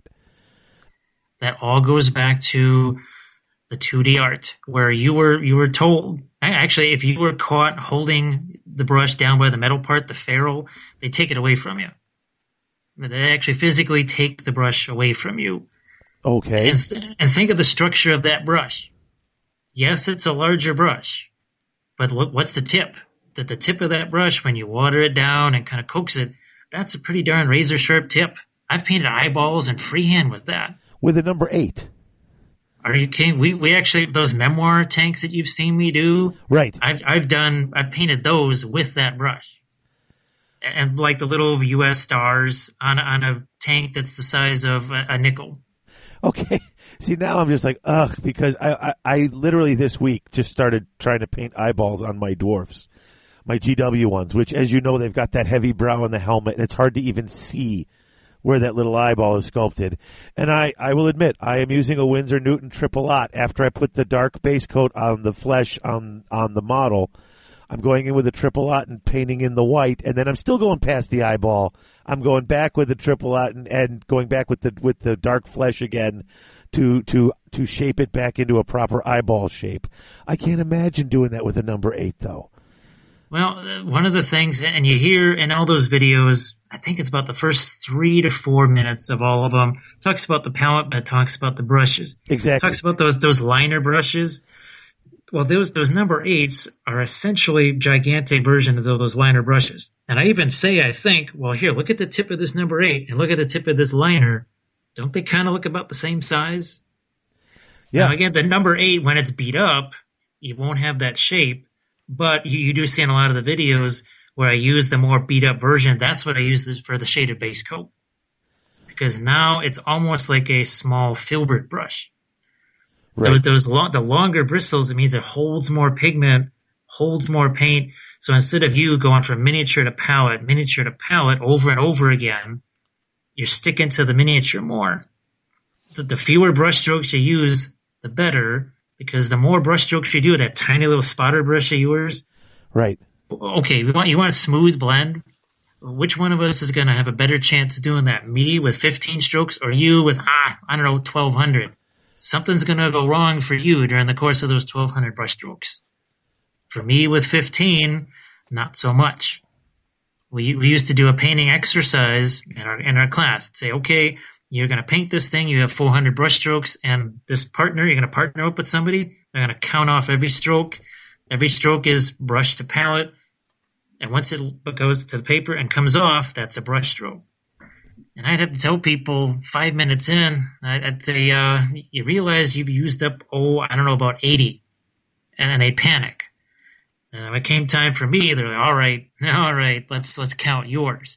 And I take the big old number I don't know, whatever, it was a one inch wide brush, slather it full of paint, pop that thing on the thing, and just start slathering all around the, the picture, putting in my value pattern, like I always did. and that counts as one. And two thirds of the surface would be covered with some form of paint. Five strokes in, it, would, was already starting to look like something. Fifteen strokes in, I already hit, I had all the foundation set. I had 370 to 385 strokes to just play with now. And that's how I approach the miniature painting is that the first initial blast, and you've seen on the shaded base coat, Oh yeah. it's just, just, all you're trying to do is cover up the dang primer. Because the worst thing you can do now, I know people like to like paint the face and leave the rest of it unpainted. There can be an issue there. If you're using black primer, and let's say you're doing the face, the colors on that face are going to end up being way darker, especially if he's wearing any kind of light colored clothes. Okay. Because guess what? You're painting that light flesh tone next to black. Everything looks light next to black.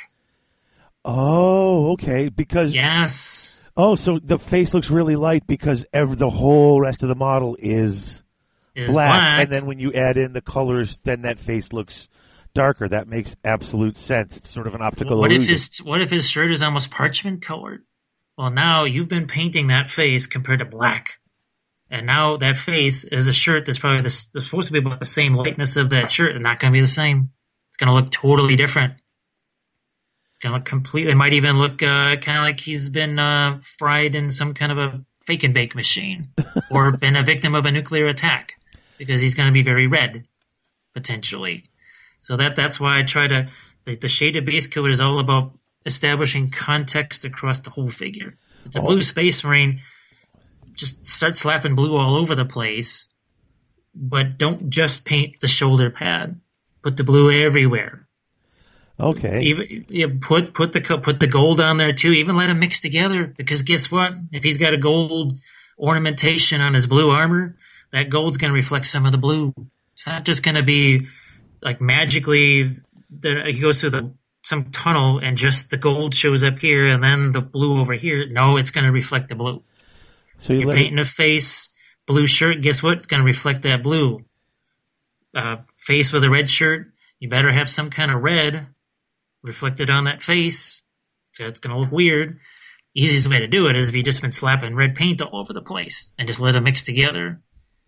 It's, then, it's just very traumatic for people that aren't used to that.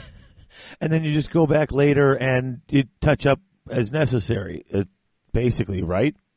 we basically tell people uh, when people are always wanting a work in progress shots, we'd say, look, this is going to look like ass for the first 75% of it. And then it's just in that last 15, 20% that everything gets tied together. That's how a two dimensional painting works. Right. You start out just with blocking in values. The trees in the background are just a solid mass of colors. Then you start to knock down some of the edges. You make some of it darker, some of it lighter. Some gets highlights, whatever. Then you put stuff in the foreground. You don't, if you're going to do a painting, you don't put everything in the foreground first. You got to do the background stuff first exactly. and you work your way forward. So that's a little bit what you're doing here. You're, you're, you're establishing that pattern as fast as possible, getting rid of white primer, getting rid of black primer, whatever it is. You also see me mention gray primer all the time. I use gray primer because it's neutral. You, you paint a face next to the gray. It's not like white primer. The face tends to be too dark. Uh, black that is too light. Black primer is the opposite, too too light. So that that kind of it's a neutral ground basically. Get rid of the white. Also, people tend to freak out when they see white and black primer. They get what do you want to call it? Intimidated. You used to call it white canvas syndrome, All right. white primer syndrome. They they look at this thing and they just they psych themselves out. They're, "Oh, boy, I don't know if it's a lot of primer. How am I going to paint this? And they they slowly convince themselves that they can't paint it. I've seen it happen. I've watched it live, just in person. See somebody staring at a miniature that's white or black, and they've got a wall of paints behind them, and it's just hundreds of colors. Can't choose. Well, just choose a few, choose a handful. Doesn't matter what the darn handful is. You might want to have a, a red, a yellow, and a blue in there. It's kind of helpful, but but simplify things. Don't don't bring out forty colors to paint your one miniature.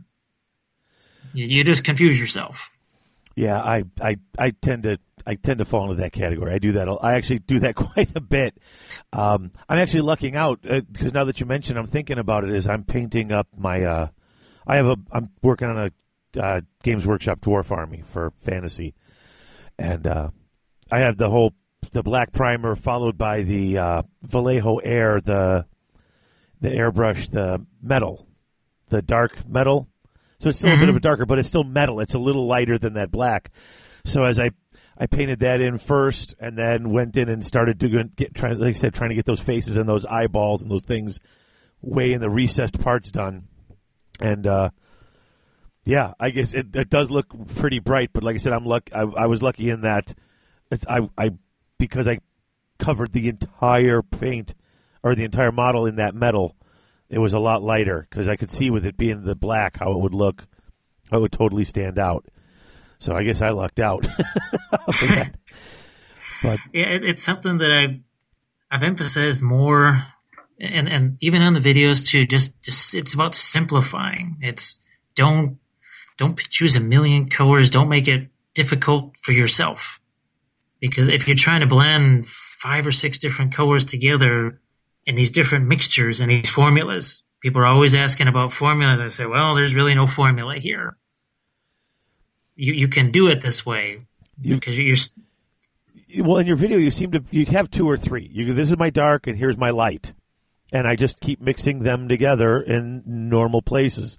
Lighter on the parts that would catch light and highlights, and dark on the under parts, and the parts that are going to catch shadow. And I, I guess you can't go wrong that way, can you? You know. Well, I, I think I, I know I keep mentioning this all the time. Two dimensional painting. I'm in oil painting class. There, there's no flesh tone color.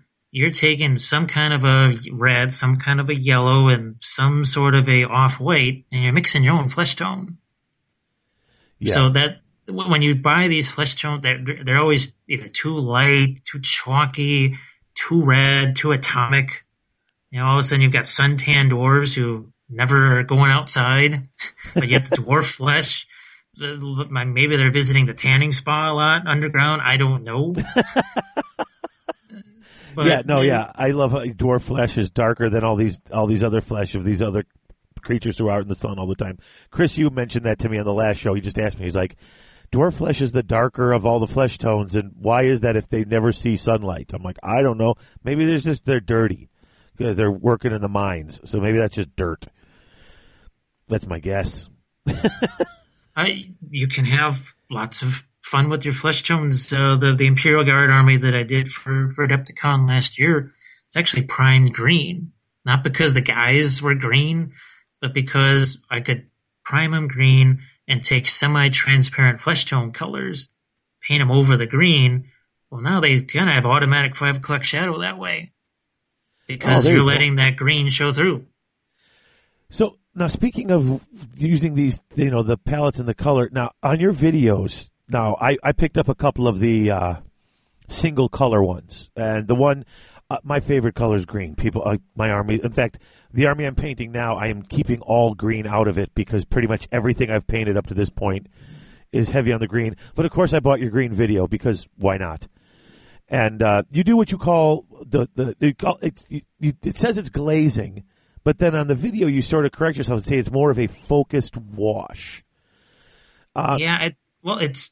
Hmm, I, I pretty much put that definition on every video. A glaze is a controlled wash because people think of glazing as you take a brush with a whole bunch of this stuff in it and just go over the top of the figure and let it just go into the crevices.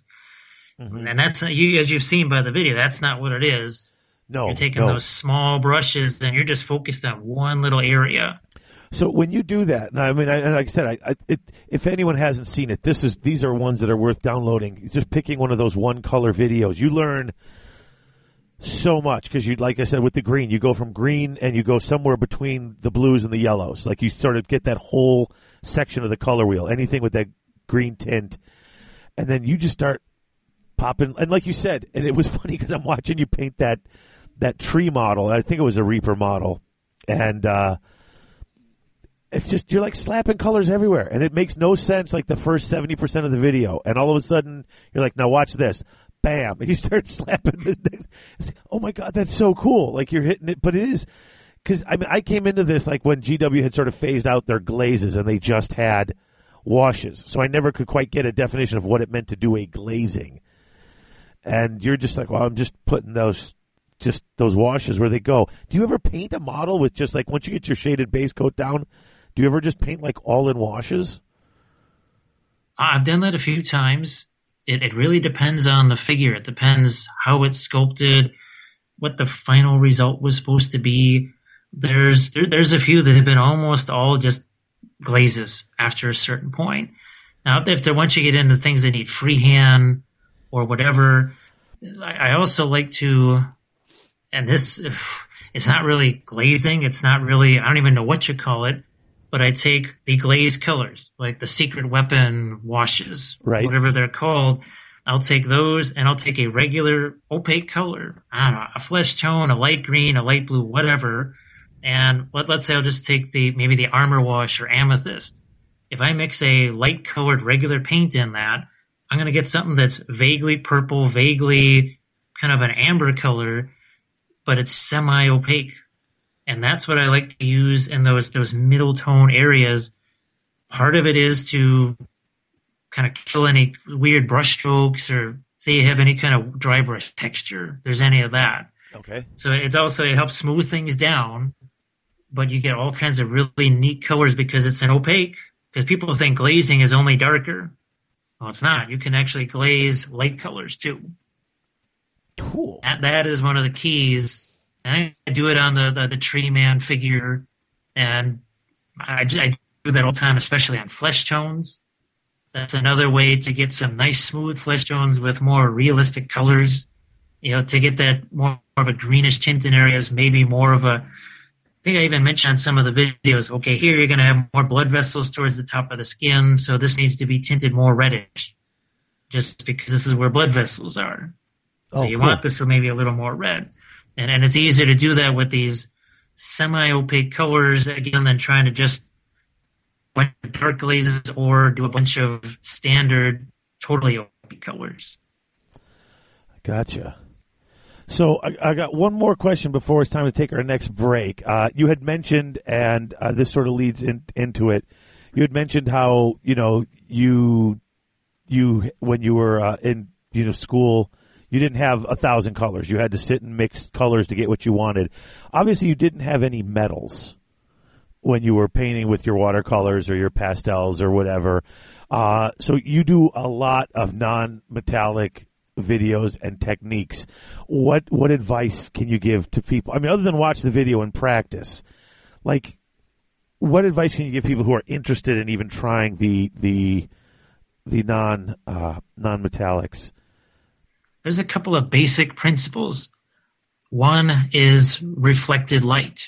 That that is one of the most important things because and it doesn't even take a metal surface. Even wood will reflect light. But but think that you get your metal surface, the light's coming usually from above, right? Right. But what's hitting the, the light's going to hit the ground and bounce back up.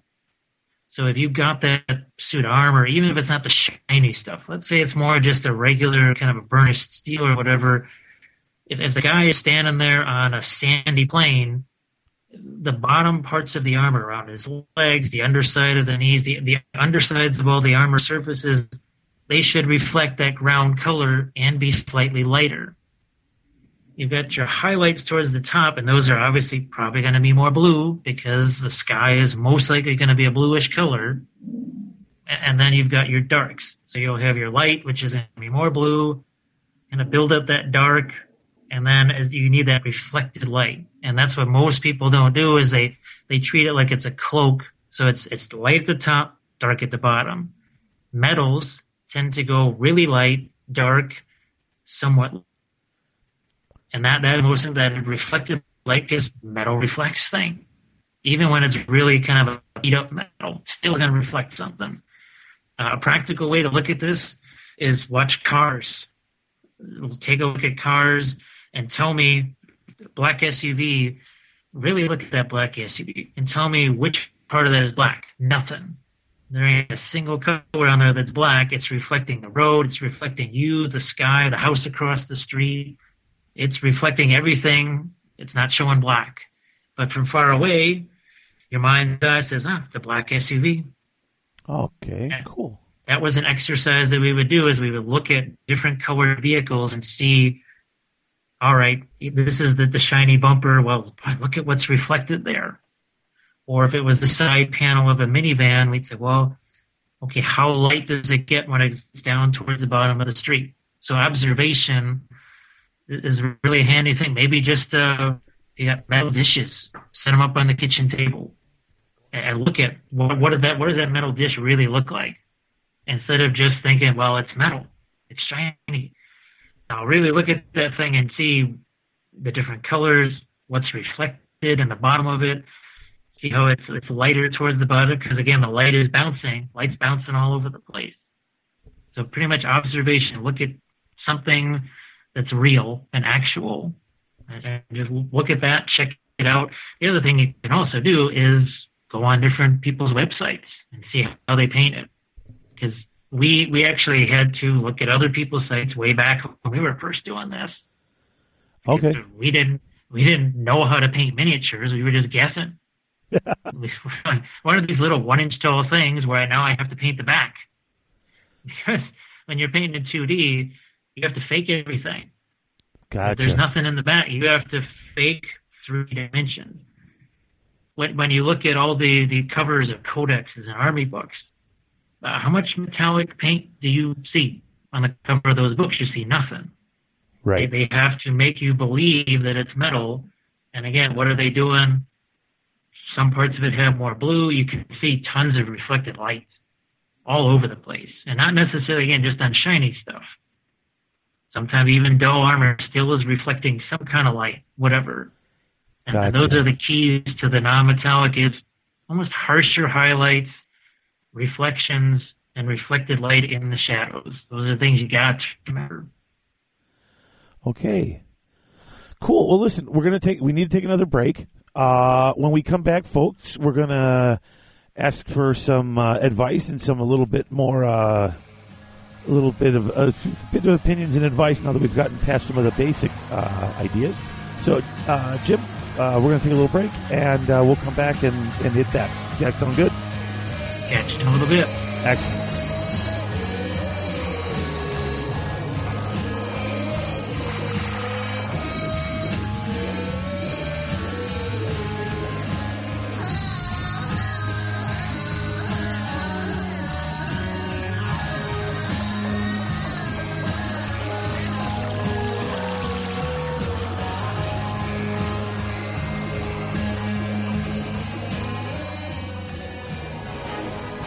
Unique Gifts and Games in Grayslake, Illinois is the one-stop shop for all your gaming needs. They carry anything your favorite gamer may want. Board games, collectible card games, miniature-based games, and all your hobby gaming supplies are there, as well as books, charms, incense, crystals, and other unique gifts. UGG has it all. Come into the store and ask about their frequent buyers program, or check out their gaming and events calendars in store or online. From Tuesday night Warmachine and Thursday Board Game Night to Friday Night Magic, there's always something going on at Unique Gifts and Games in Grayslake. Check them out on the web at uniquegg.com.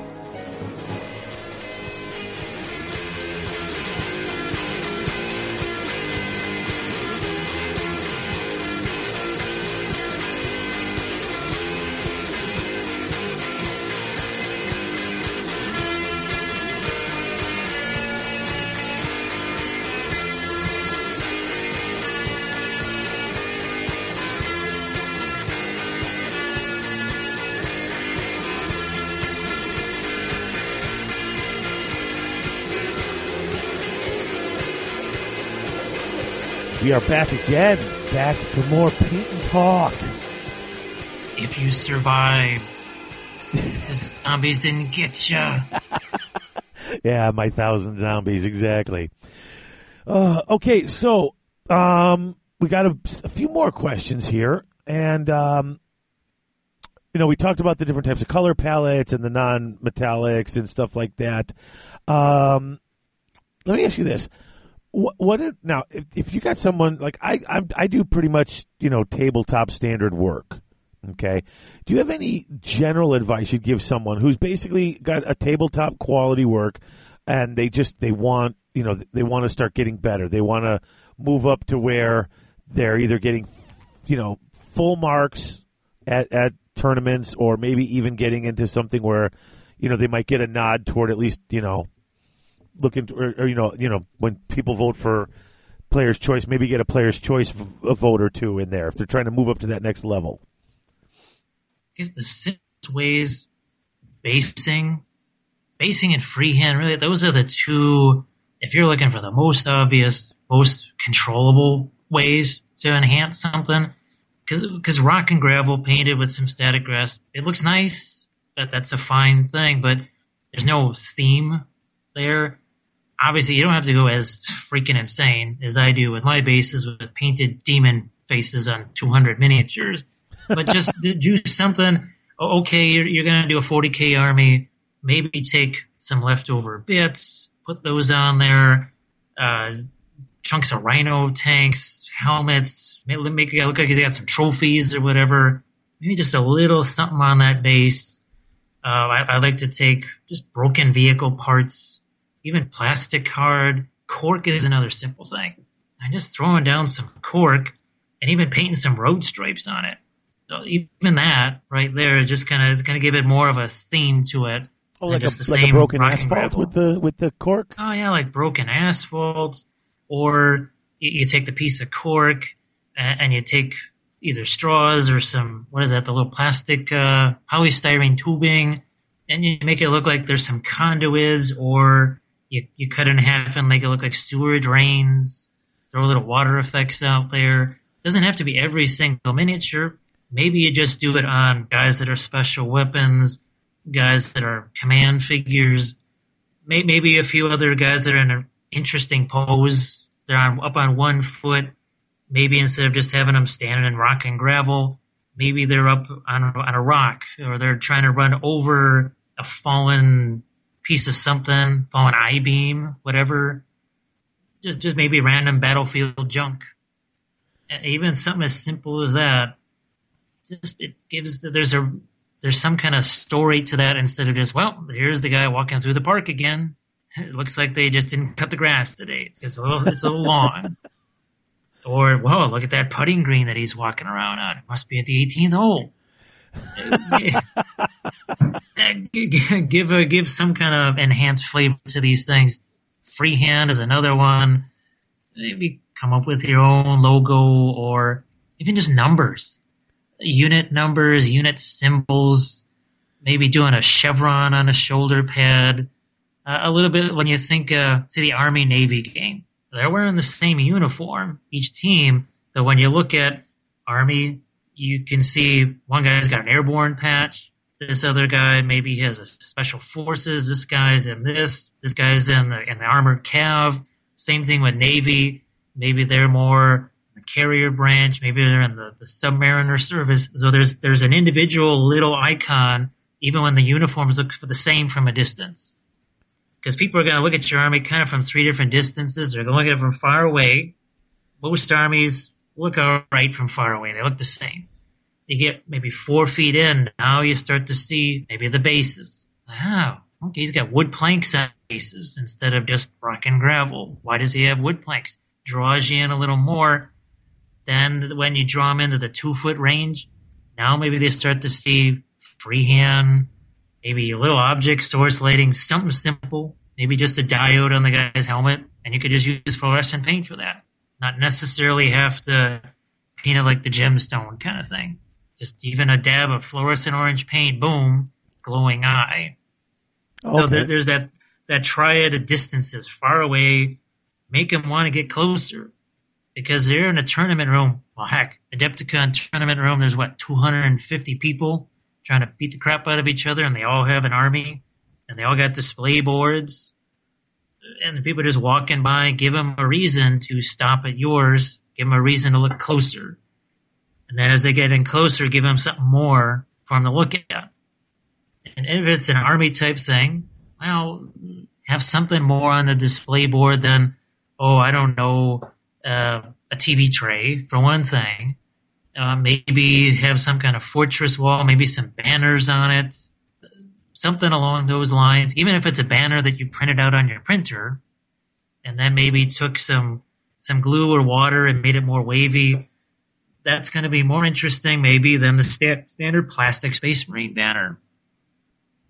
Okay. Just just say it's something that people ah, I haven't seen that before, and that's uh, maybe snow on your bay, whatever. I know people snow and lava seem to be the two ways that people try to get something fun going on their armies. It's just now so many people are doing it that people tend to oh, there's another lava army, Yeah. or another snow army. So they either tend to go with fire or ice.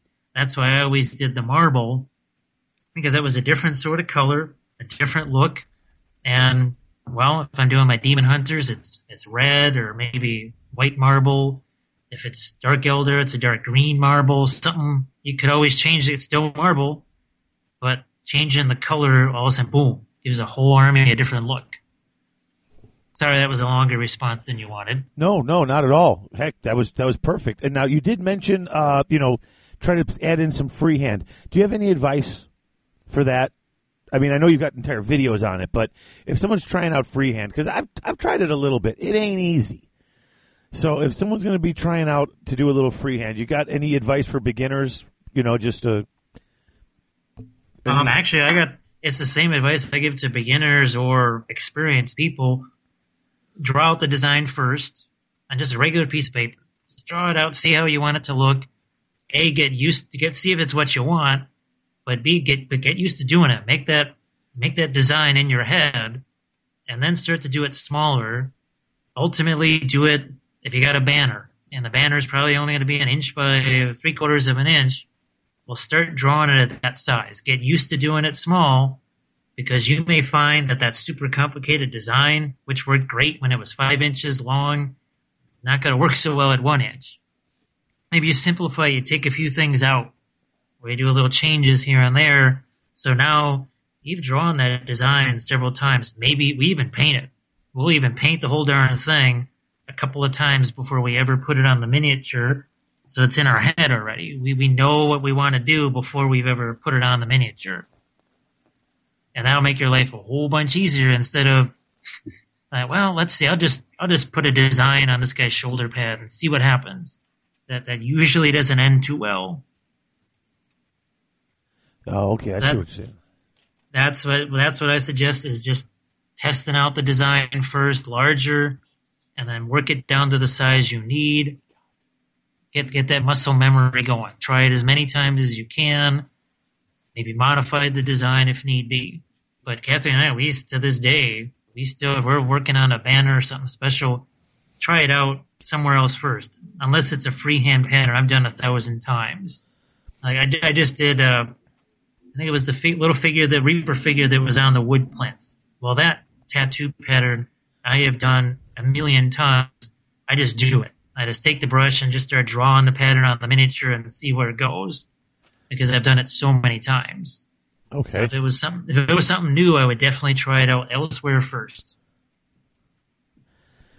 So that that is, uh, and anybody can do that. That's that, that's not a super complicated thing. Sure. Just, just practice it first. Okay. Um, and since we're asking for little bits of advice, I got one more on in the advice category, uh, and then I had a few more questions about you know how you like to do things. Um, you know, the beginners, you want to try to make things that stand out, and you got your, you know, the advice for freehand. What about the guys who are really up there? They're the people who get get you know a bunch of you know players' choice votes. Um, you know, they're they're up there in consideration. They're never quite taking home the best painted. They're in that top, say, twenty percent or something like that.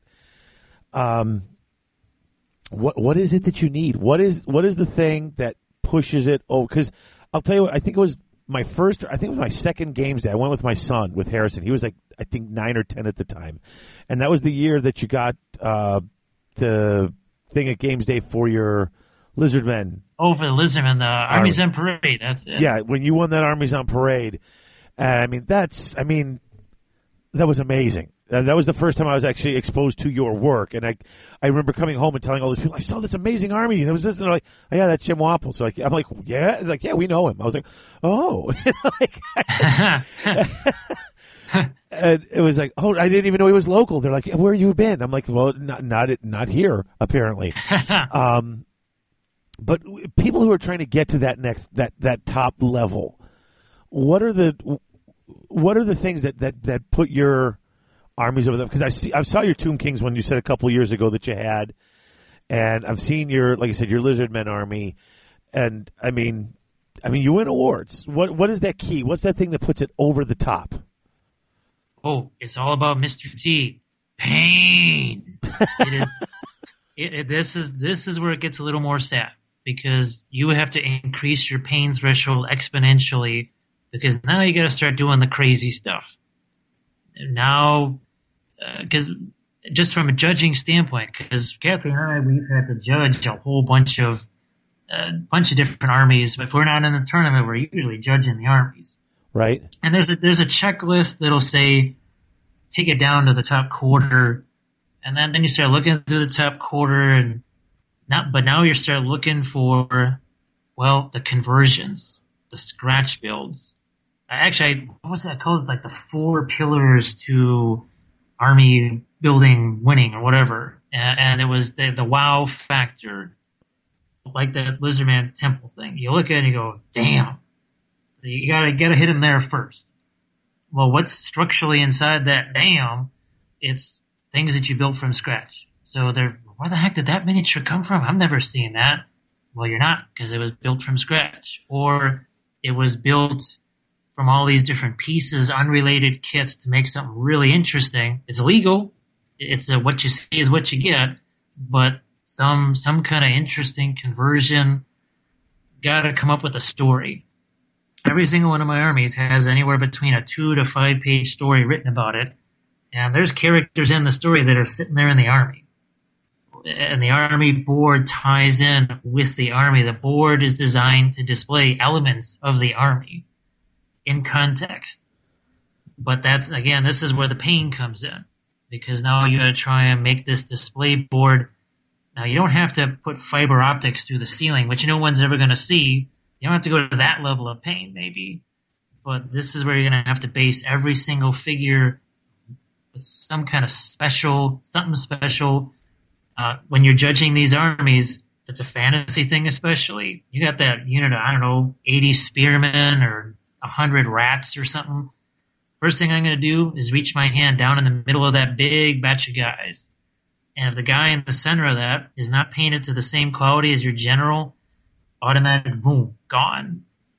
And that's that's what happens when you get to that top level of judging, when you're getting down to the top five, top three, one figure can kill it all. And and I know this happened. There was an army that I was all set for to vote. I loved it loved the display board, the story, great painting.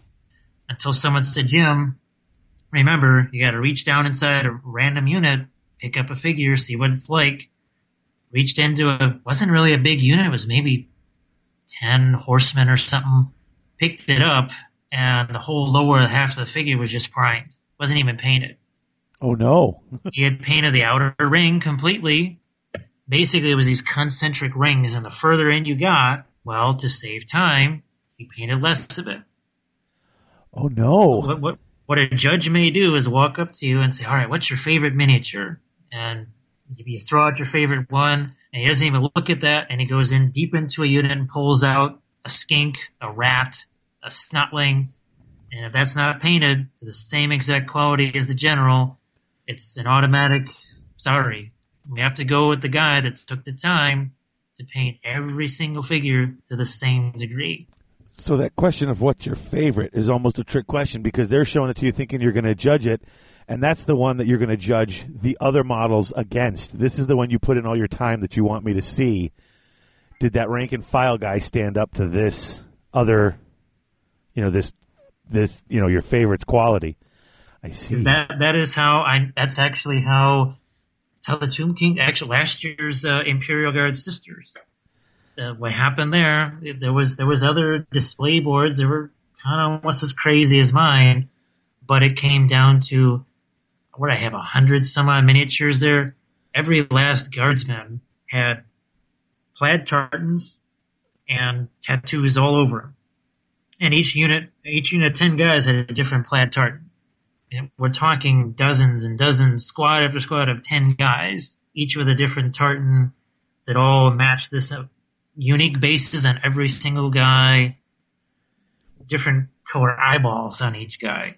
Well, that was the difference. When they looked at that, they saw freehand is across the entire army, whereas another army was more generic. That time had to be saved somewhere, they saved it there. Me, I just didn't sleep for 52 hours. I walked into the tournament having just put down the brushes 11 minutes before when we packed the army into the vehicle to get to the tournament. Oh, and then that was the difference. That was me painting more plaids, some more freehand stuff, instead of it just being green. Now it had a tartan pattern that was different from the other ones. And that that's what you're gonna have to do if you want to get to that upper echelon level. You got to have conversion, scratch build, exotic basing, something they haven't seen before, a story, theme, ties army into display board. Display board's got to have more story than just the wall behind it. It- It's, it's well, why why are they on this base? It has to say something about where they're from, what they're fighting for. Now now mine, they have an added dimension in that that lizard man temple that you saw. Right. We we fought on that thing at least a half a dozen times. That was a terrain piece also for our games. Okay. It was part. Of, it was part of two campaigns. The, the the surfaces of that thing were wide enough to accommodate movement trays of at least twenty guys, standard what twenty five millimeter base, and larger units of skinks. So each level was designed, and even the moat around it, we had rules for that moat. There were causeways. Each level had a certain movement penalty. Uh, so yeah, that's uh, that that terrain piece there was a display board and vice versa. Everything that uh, my Dark Eldar board that was designed to be also a game piece. You could play on that. Heck, the thing is a fortress. Same thing with the chapel. You saw the uh, the Aegis defense line that sat out in front of it. Well, that I use that in my games. It went off the display board and onto the table. Sweet. So it, again, it was it was display, but it's also a gaming piece. This, this is we didn't realize that we were unique among most painters, and that we not only play the games but play them intensely. We play them in tournaments. Right. That that is a we didn't we thought all painters were like that. Well, why the heck would you paint miniatures unless you're going to use them? Apparently, this is a novel concept. I will admit, when I first started painting, anyone who listens to the show knows I only picked this up because my wife threatened me if I spent one more summer sitting in front of an Xbox, she was going to murder me. And uh, we walked past a GW, and I picked up a uh, Lord of the Rings Mines of Moria set. And I was just in it for the painting. Like I like when I got it done, I figured, oh, here's a cool game I might be able to play with someone. But I was just doing it to have something else to do, and then got into the gaming side of it. And then once I realized how much fun that was, then that's that's pretty much it. Now this is you know I haven't I haven't picked up a video game controller in a long time actually. Well, So- think of how it all started. It started with Blood Bowl. We we had we had unpainted miniatures. We painted the miniatures. Well, I already liked kind of making miniature terrain from uh, my daily model trains and stuff. We Right. built Blood Bowl stadiums. I still got five Blood Bowl stadiums sitting in the house. I had the Tundra Dome. It's a basically a big ice rink with a scoreboard, twenty some odd penguins in the stands, getting up to mischief. Painted themselves blue, and they're throwing fish guts on the opposing dugout, and all kinds of crazy stuff. Uh, I've got a casino as a Blood Bowl stadium. Uh, there was the Mimes of Moria, my Blood Bowl goblins. Oh, They are. French. They are mimes. Uh, they all have striped shirts, uh, little cigar, little cigarettes, uh, berets, uh, little kerchiefs. One of them is walking around with a chef's hat and a loaf of baguette. Uh, the, the Charles de Gaulle is the coach. Uh, signs written in French because lutin, L-U-T-N, apparently is the French word for goblin. So there are little signs written in French, "Jetez moi," "Toss me." Uh, did, did all kinds of fun stuff. So I guess we came to the miniature painting from a standpoint of, well, we're going to be playing with these, we might as well paint them. And like I said, to this day, there is still some form of that. Hmm. Um, and this is just for personal stuff. Now you you were talking about your you were talking about your your your display boards and stuff. So how do you go about like choosing and designing your projects? Like you know, I mean, I know you play it, so you play armies you want to play, but I know like you know, it, it seems that like I like I know some of the some of the more serious painters that I know. They don't pick armies based on they want to win the tournament. They still want to play and they play their heart out, but they pick stuff based on you know this is something I want to paint. Um, you know, I'm Oh. not I'm not necessarily looking for the optimal net list build. I'm looking for something that, like you said, is going to fit a theme and a story. So how do you how do you go about you know choosing and designing your projects? Well, the, the Tomb Kings thing is probably the best story of all because the, the Tomb Kings were new. They came out and being an Egyptophile to the point where I learned how to read hieroglyphs and everything else. I thought, Wow. okay, I, I got to do this army. But there was one one critical rule: there could be no gold, no turquoise, no red, because everybody else had done that, and they'd all done it really good. So why why am I going to just copy what they're doing? Right. So I had to come up with some some kind of color scheme. I saw purple and gold. I saw green and gold. All looked very nice, but all had been done before. And I just on clearance gotten a bunch of these fluorescent paints. And pff, fluorescent paints, right? Like they're gonna work. Well, they were doing some really wild things. And I said, "Gee, okay. Well, why why would this army be all glowing fluorescent? Why would they? Why would each skeleton be a different color? Uh, well, I read in the in the story of the army that they're the one undead army doesn't want to be dead. They actually want to be human again. They hate the fact that they're undead. And I thought, well, why? What, they would go to any measure to not be undead. How about maybe making a deal with the Tzeentch god, who promises them he's going to make them real boys again? Ah, if you just do a few little things for me first. So the army becomes tainted by Tzeentch. The weird demon faces, the exact their army, their their armor's not gold anymore. It turns to like mercury, like quicksilver. So now it takes every color of the rainbow. The torches don't burn yellow; they burn blue, and they're cold. That's carrion- why I. You know what? I wondered. I remember seeing that army with all the fluorescent colors, and I was like, "Wow, that's." It. I mean, it was. I mean, it was different. It was interesting. It grabbed people's attention. But I always in the back of my head because I didn't. I never saw the little, you know, the sheet with the stars. I was like, "What the hell was he thinking? Like, where did this come from?" So, The story is on the blog. Actually, I had to make a story to get people to write the story because the hieroglyphs on that back wall that was in there, it actually told the story of the second corruption of Psusennes, which was he's in this ruined temple that, that's been the same for thousands of years, and all of a sudden the winged god comes to life. So what the heck's going on here? Well, that was the Tzeentch god taking the form of his of his previous god, which he had just, which in his mind was nothing. And promise makes him this promise. He says, "Look, if you do what I tell you to and allow me to do this, I will make you and all of your you'll be real again. You will be human. You will not be dead anymore." And and he he signs on. He signs up for the deal, which means now all of a sudden all the statues turn blue and start walking around.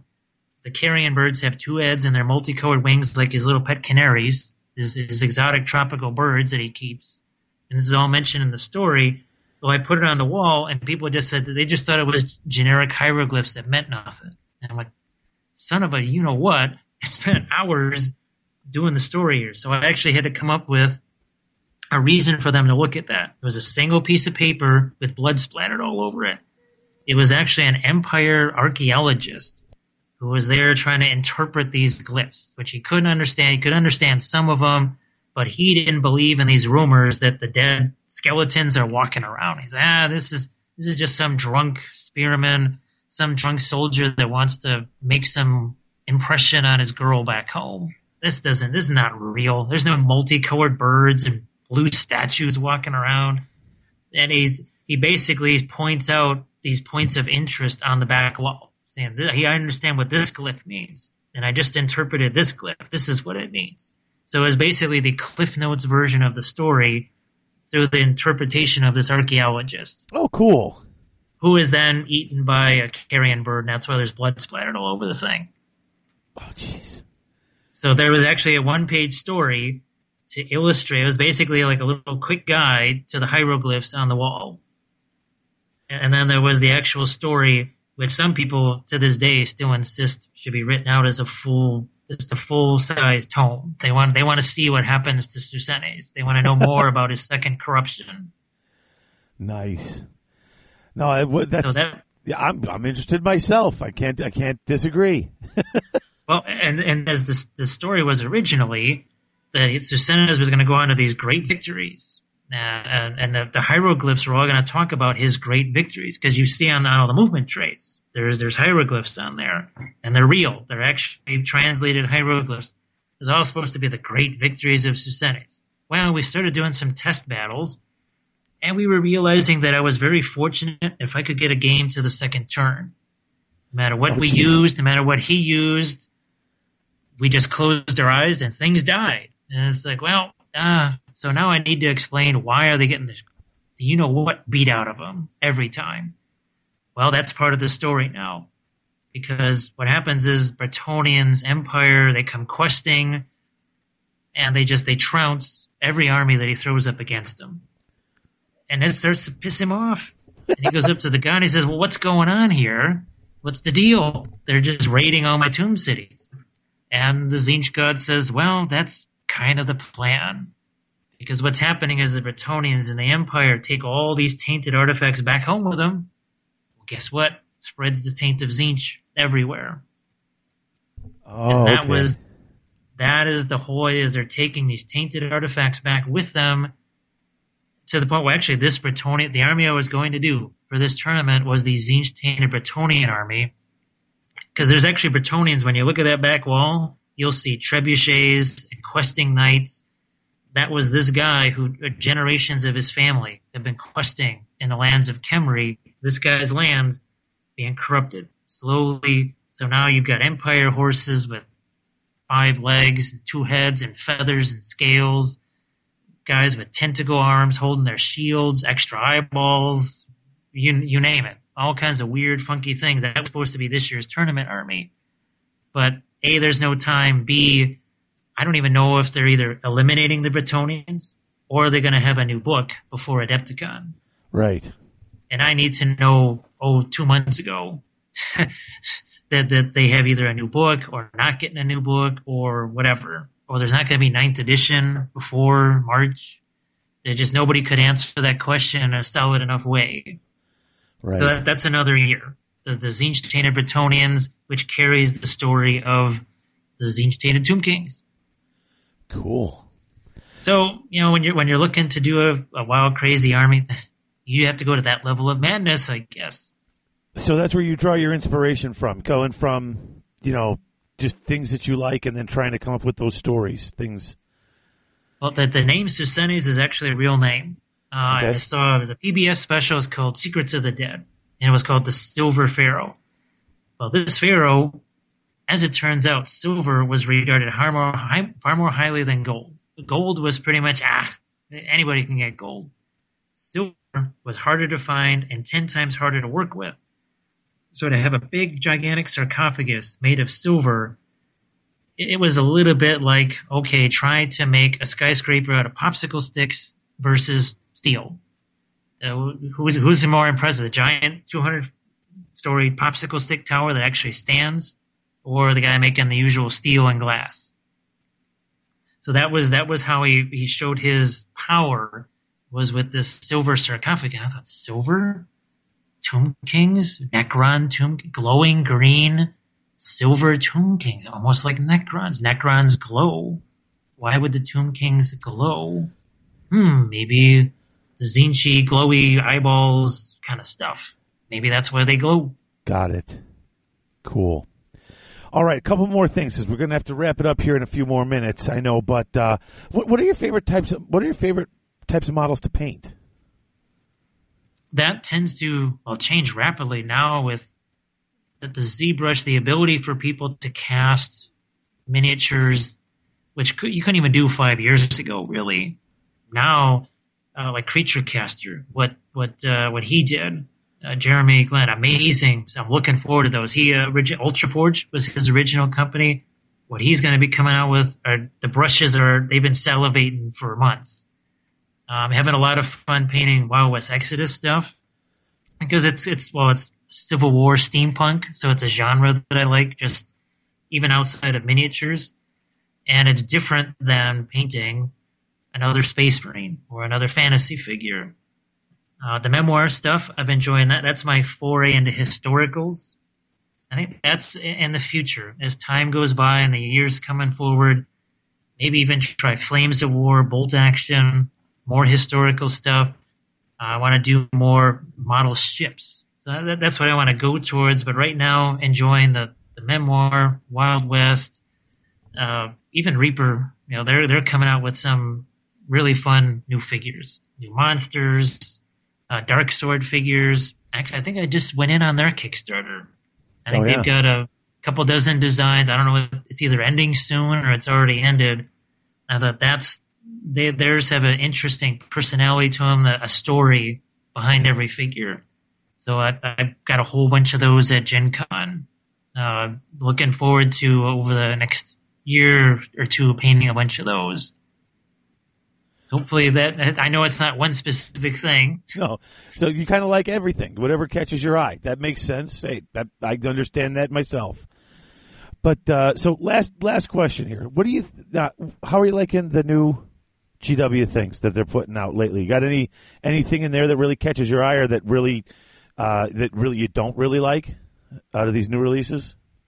Um, I've really lost track of GW stuff. I, I've seen was that the Big Nagash and Yeah. some of the the other undead things that have come out, but there's so much fresh new talent out here. Uh, it seems like every other minute there's you see on Facebook or on a Kickstarter a new miniature company doing something new and fresh. Uh, and I'm, I'm I've been drawn in that direction. Oh, I'd, I'd still like to have a shot at some of those new GW undead things. Uh, just because I could do a lot with the glowing stuff, a lot of the fluorescent paint, that I could have some fun with that. Now, who knows? They might be doing if they do some new Bretonnian stuff. Maybe they'll probably do a new monster. Seems like they do a new monster for every army. Those have been probably my favorite things. If, if you're gonna ask for something about GW, is the monsters even though it takes two seconds for a laser guided cannon to take them off the table on the first turn, they're really fun to paint before they die. I've got, uh, I think all the new Lizardman monsters that I'll be doing. those are Uh, really nice. some- uh, I've got the, the the Forge World. What are they? The Chaos Dwarf, the the Siege engines. Oh yeah, those Uh, are cool. looking forward to doing those. So I, I think that's really if if you're asking me what I like, it's it's the monsters, the the larger scale stuff. Cool. Yeah, I like. I, I. It's hard not to like that stuff. That's the stuff you're constantly picking up to paint. I've. I've. I've been picking up some of the bigger toys too. I don't even know if I'll ever put them on the table, but man, they're fun to put together. So, all right, James, thank you so much for coming on and giving us your time here tonight. This was really fantastic. Um, uh, hopefully, we can have you on again at some point. you, you want to enter the zone of madness again? Exactly. I'm certain Chris will. He's going to hear this. He's going to be like, but you didn't ask him this and you didn't ask him that. I'm like, okay, we'll have him on again and you can ask him everything you need to. So, See, the best part of this not being in a video thing is nobody could see all the finger steeples that I was making. they they couldn't see any. They, they just have no idea what what's actually happened. The subliminal messages that have been just kind of gently forced into their brains. all right. well, hey, man, once again, thank you so much for coming on the show. Folks, it's been James Wappel. His website is Wappellious. Can you want to spell that for people? W A P P E L L I O U S, and it's at blogspot.com. Uh, thousands of posts. I post something new about every 12 hours. It is a constant stream of content, whether you want it or not. so there you go. You can see his work there. And I will have a bunch of links up in the show notes for you to go check it out. J- James, thanks again for coming on. Thanks a lot for having me. All right. And folks, uh, we'll be back to wrap up the show in just a moment.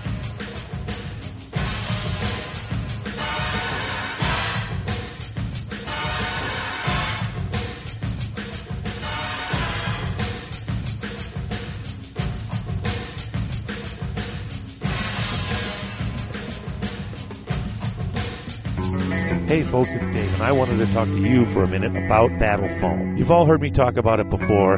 The foam is firm, it doesn't separate from the base. They custom cut, design, make any piece of foam you want to fit any model you want. Anytime a new army comes out, within days, you've got Battle Foam cut and designed to fit those models. This isn't a game company making cases on the side. This is a carrying case company making foam and custom carrying cases to protect your army. It's what they do. It's all they do.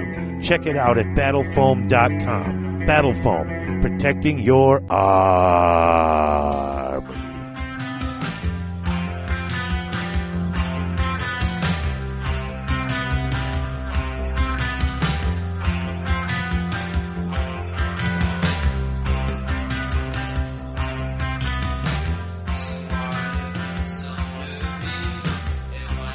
Are back.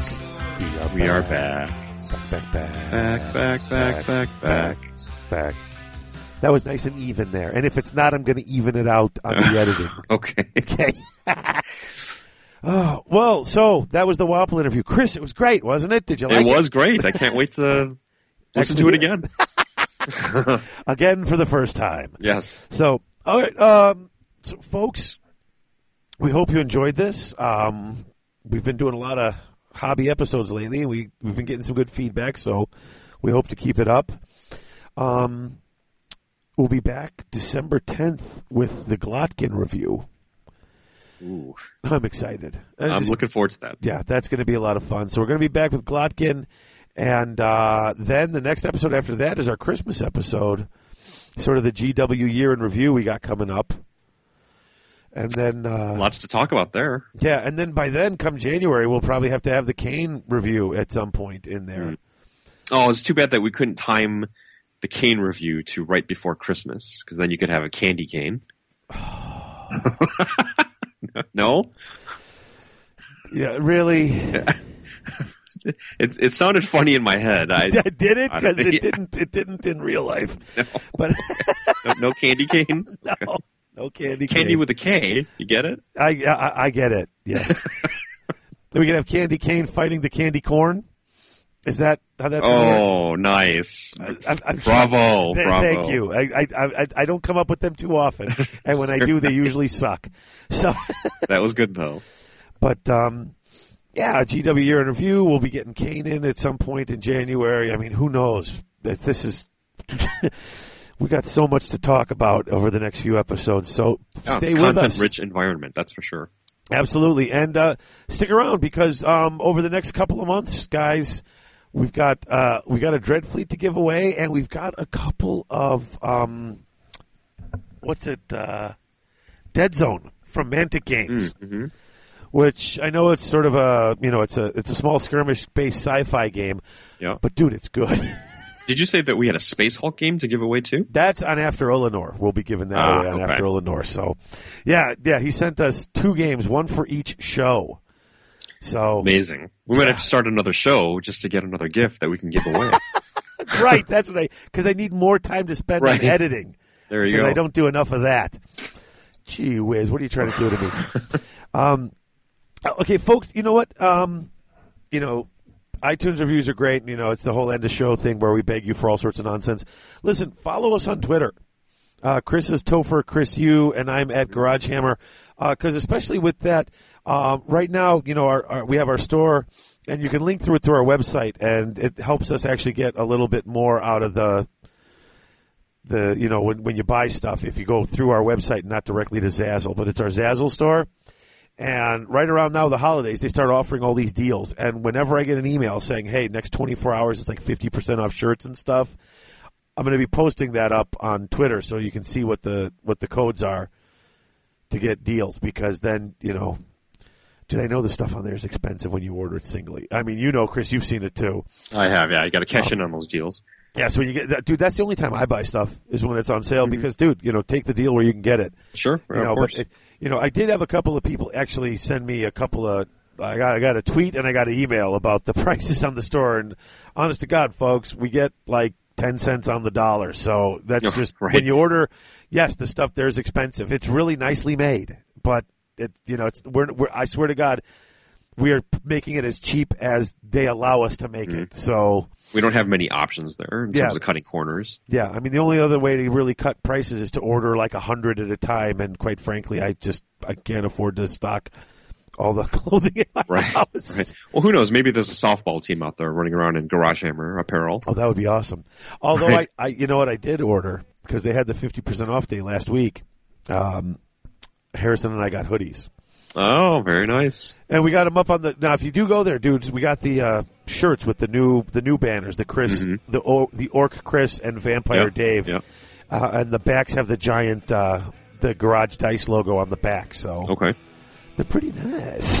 Nice. Very cool. Nice and warm and comfy while you're playing in your basement games. Exactly, and I and they we I put them up on shirts too. We're going to be redoing the store as soon as I can figure out how to do it properly, but Okay. we're going to slowly be weeding out the old logo stuff so we can make way for all the new logo stuff. So, Excellent. Yeah. So, folks, uh, you know, just wanted to let you know that because people have been asking, and it's pretty cool. But I will have when the, when those deals come up, I'll be posting them. So if you've been wanting some stuff, this is your time to grab it over the holidays. Very nice. And please do leave us an iTunes review. I noticed that we did get two uh, on November 20th. They Oh, we? posted actually yesterday. Yeah, one from Epic Oscar. Okay. Sounds like he may be uh, one of your former students. Oh, that's possible. And then uh, Sharagon left us another one. So both very good reviews. So thank you for those and keep them coming. Cool. I'm gonna have, as soon as we get off, I'm gonna go uh, go over and look at those. Yeah, we love them. So thank you very much. And um, I guess that's it. So, folks, we will see you in a few weeks with. For Black Kid. Can't Yeah. wait. All right, take it easy, folks. You've been listening to Garage Hammer. If you like the show, we invite you to join the Garage Hammer community by joining our forums at garagehammer.net slash forum or our Facebook page, Garage Hammer Podcast. You can also follow us on Twitter. Follow David at Garage Hammer and follow Chris at Topher Chris U. If you'd like to contact us, you can reach David through david at garagehammer.net. You can reach me, that's Chris, through chrisu at garagehammer.net. And you can reach both of us through garagehammer at live.com. If you want to help support GarageHammer, check the support page or the show store on our website, or leave us a positive review on iTunes. Until next time, thanks for listening.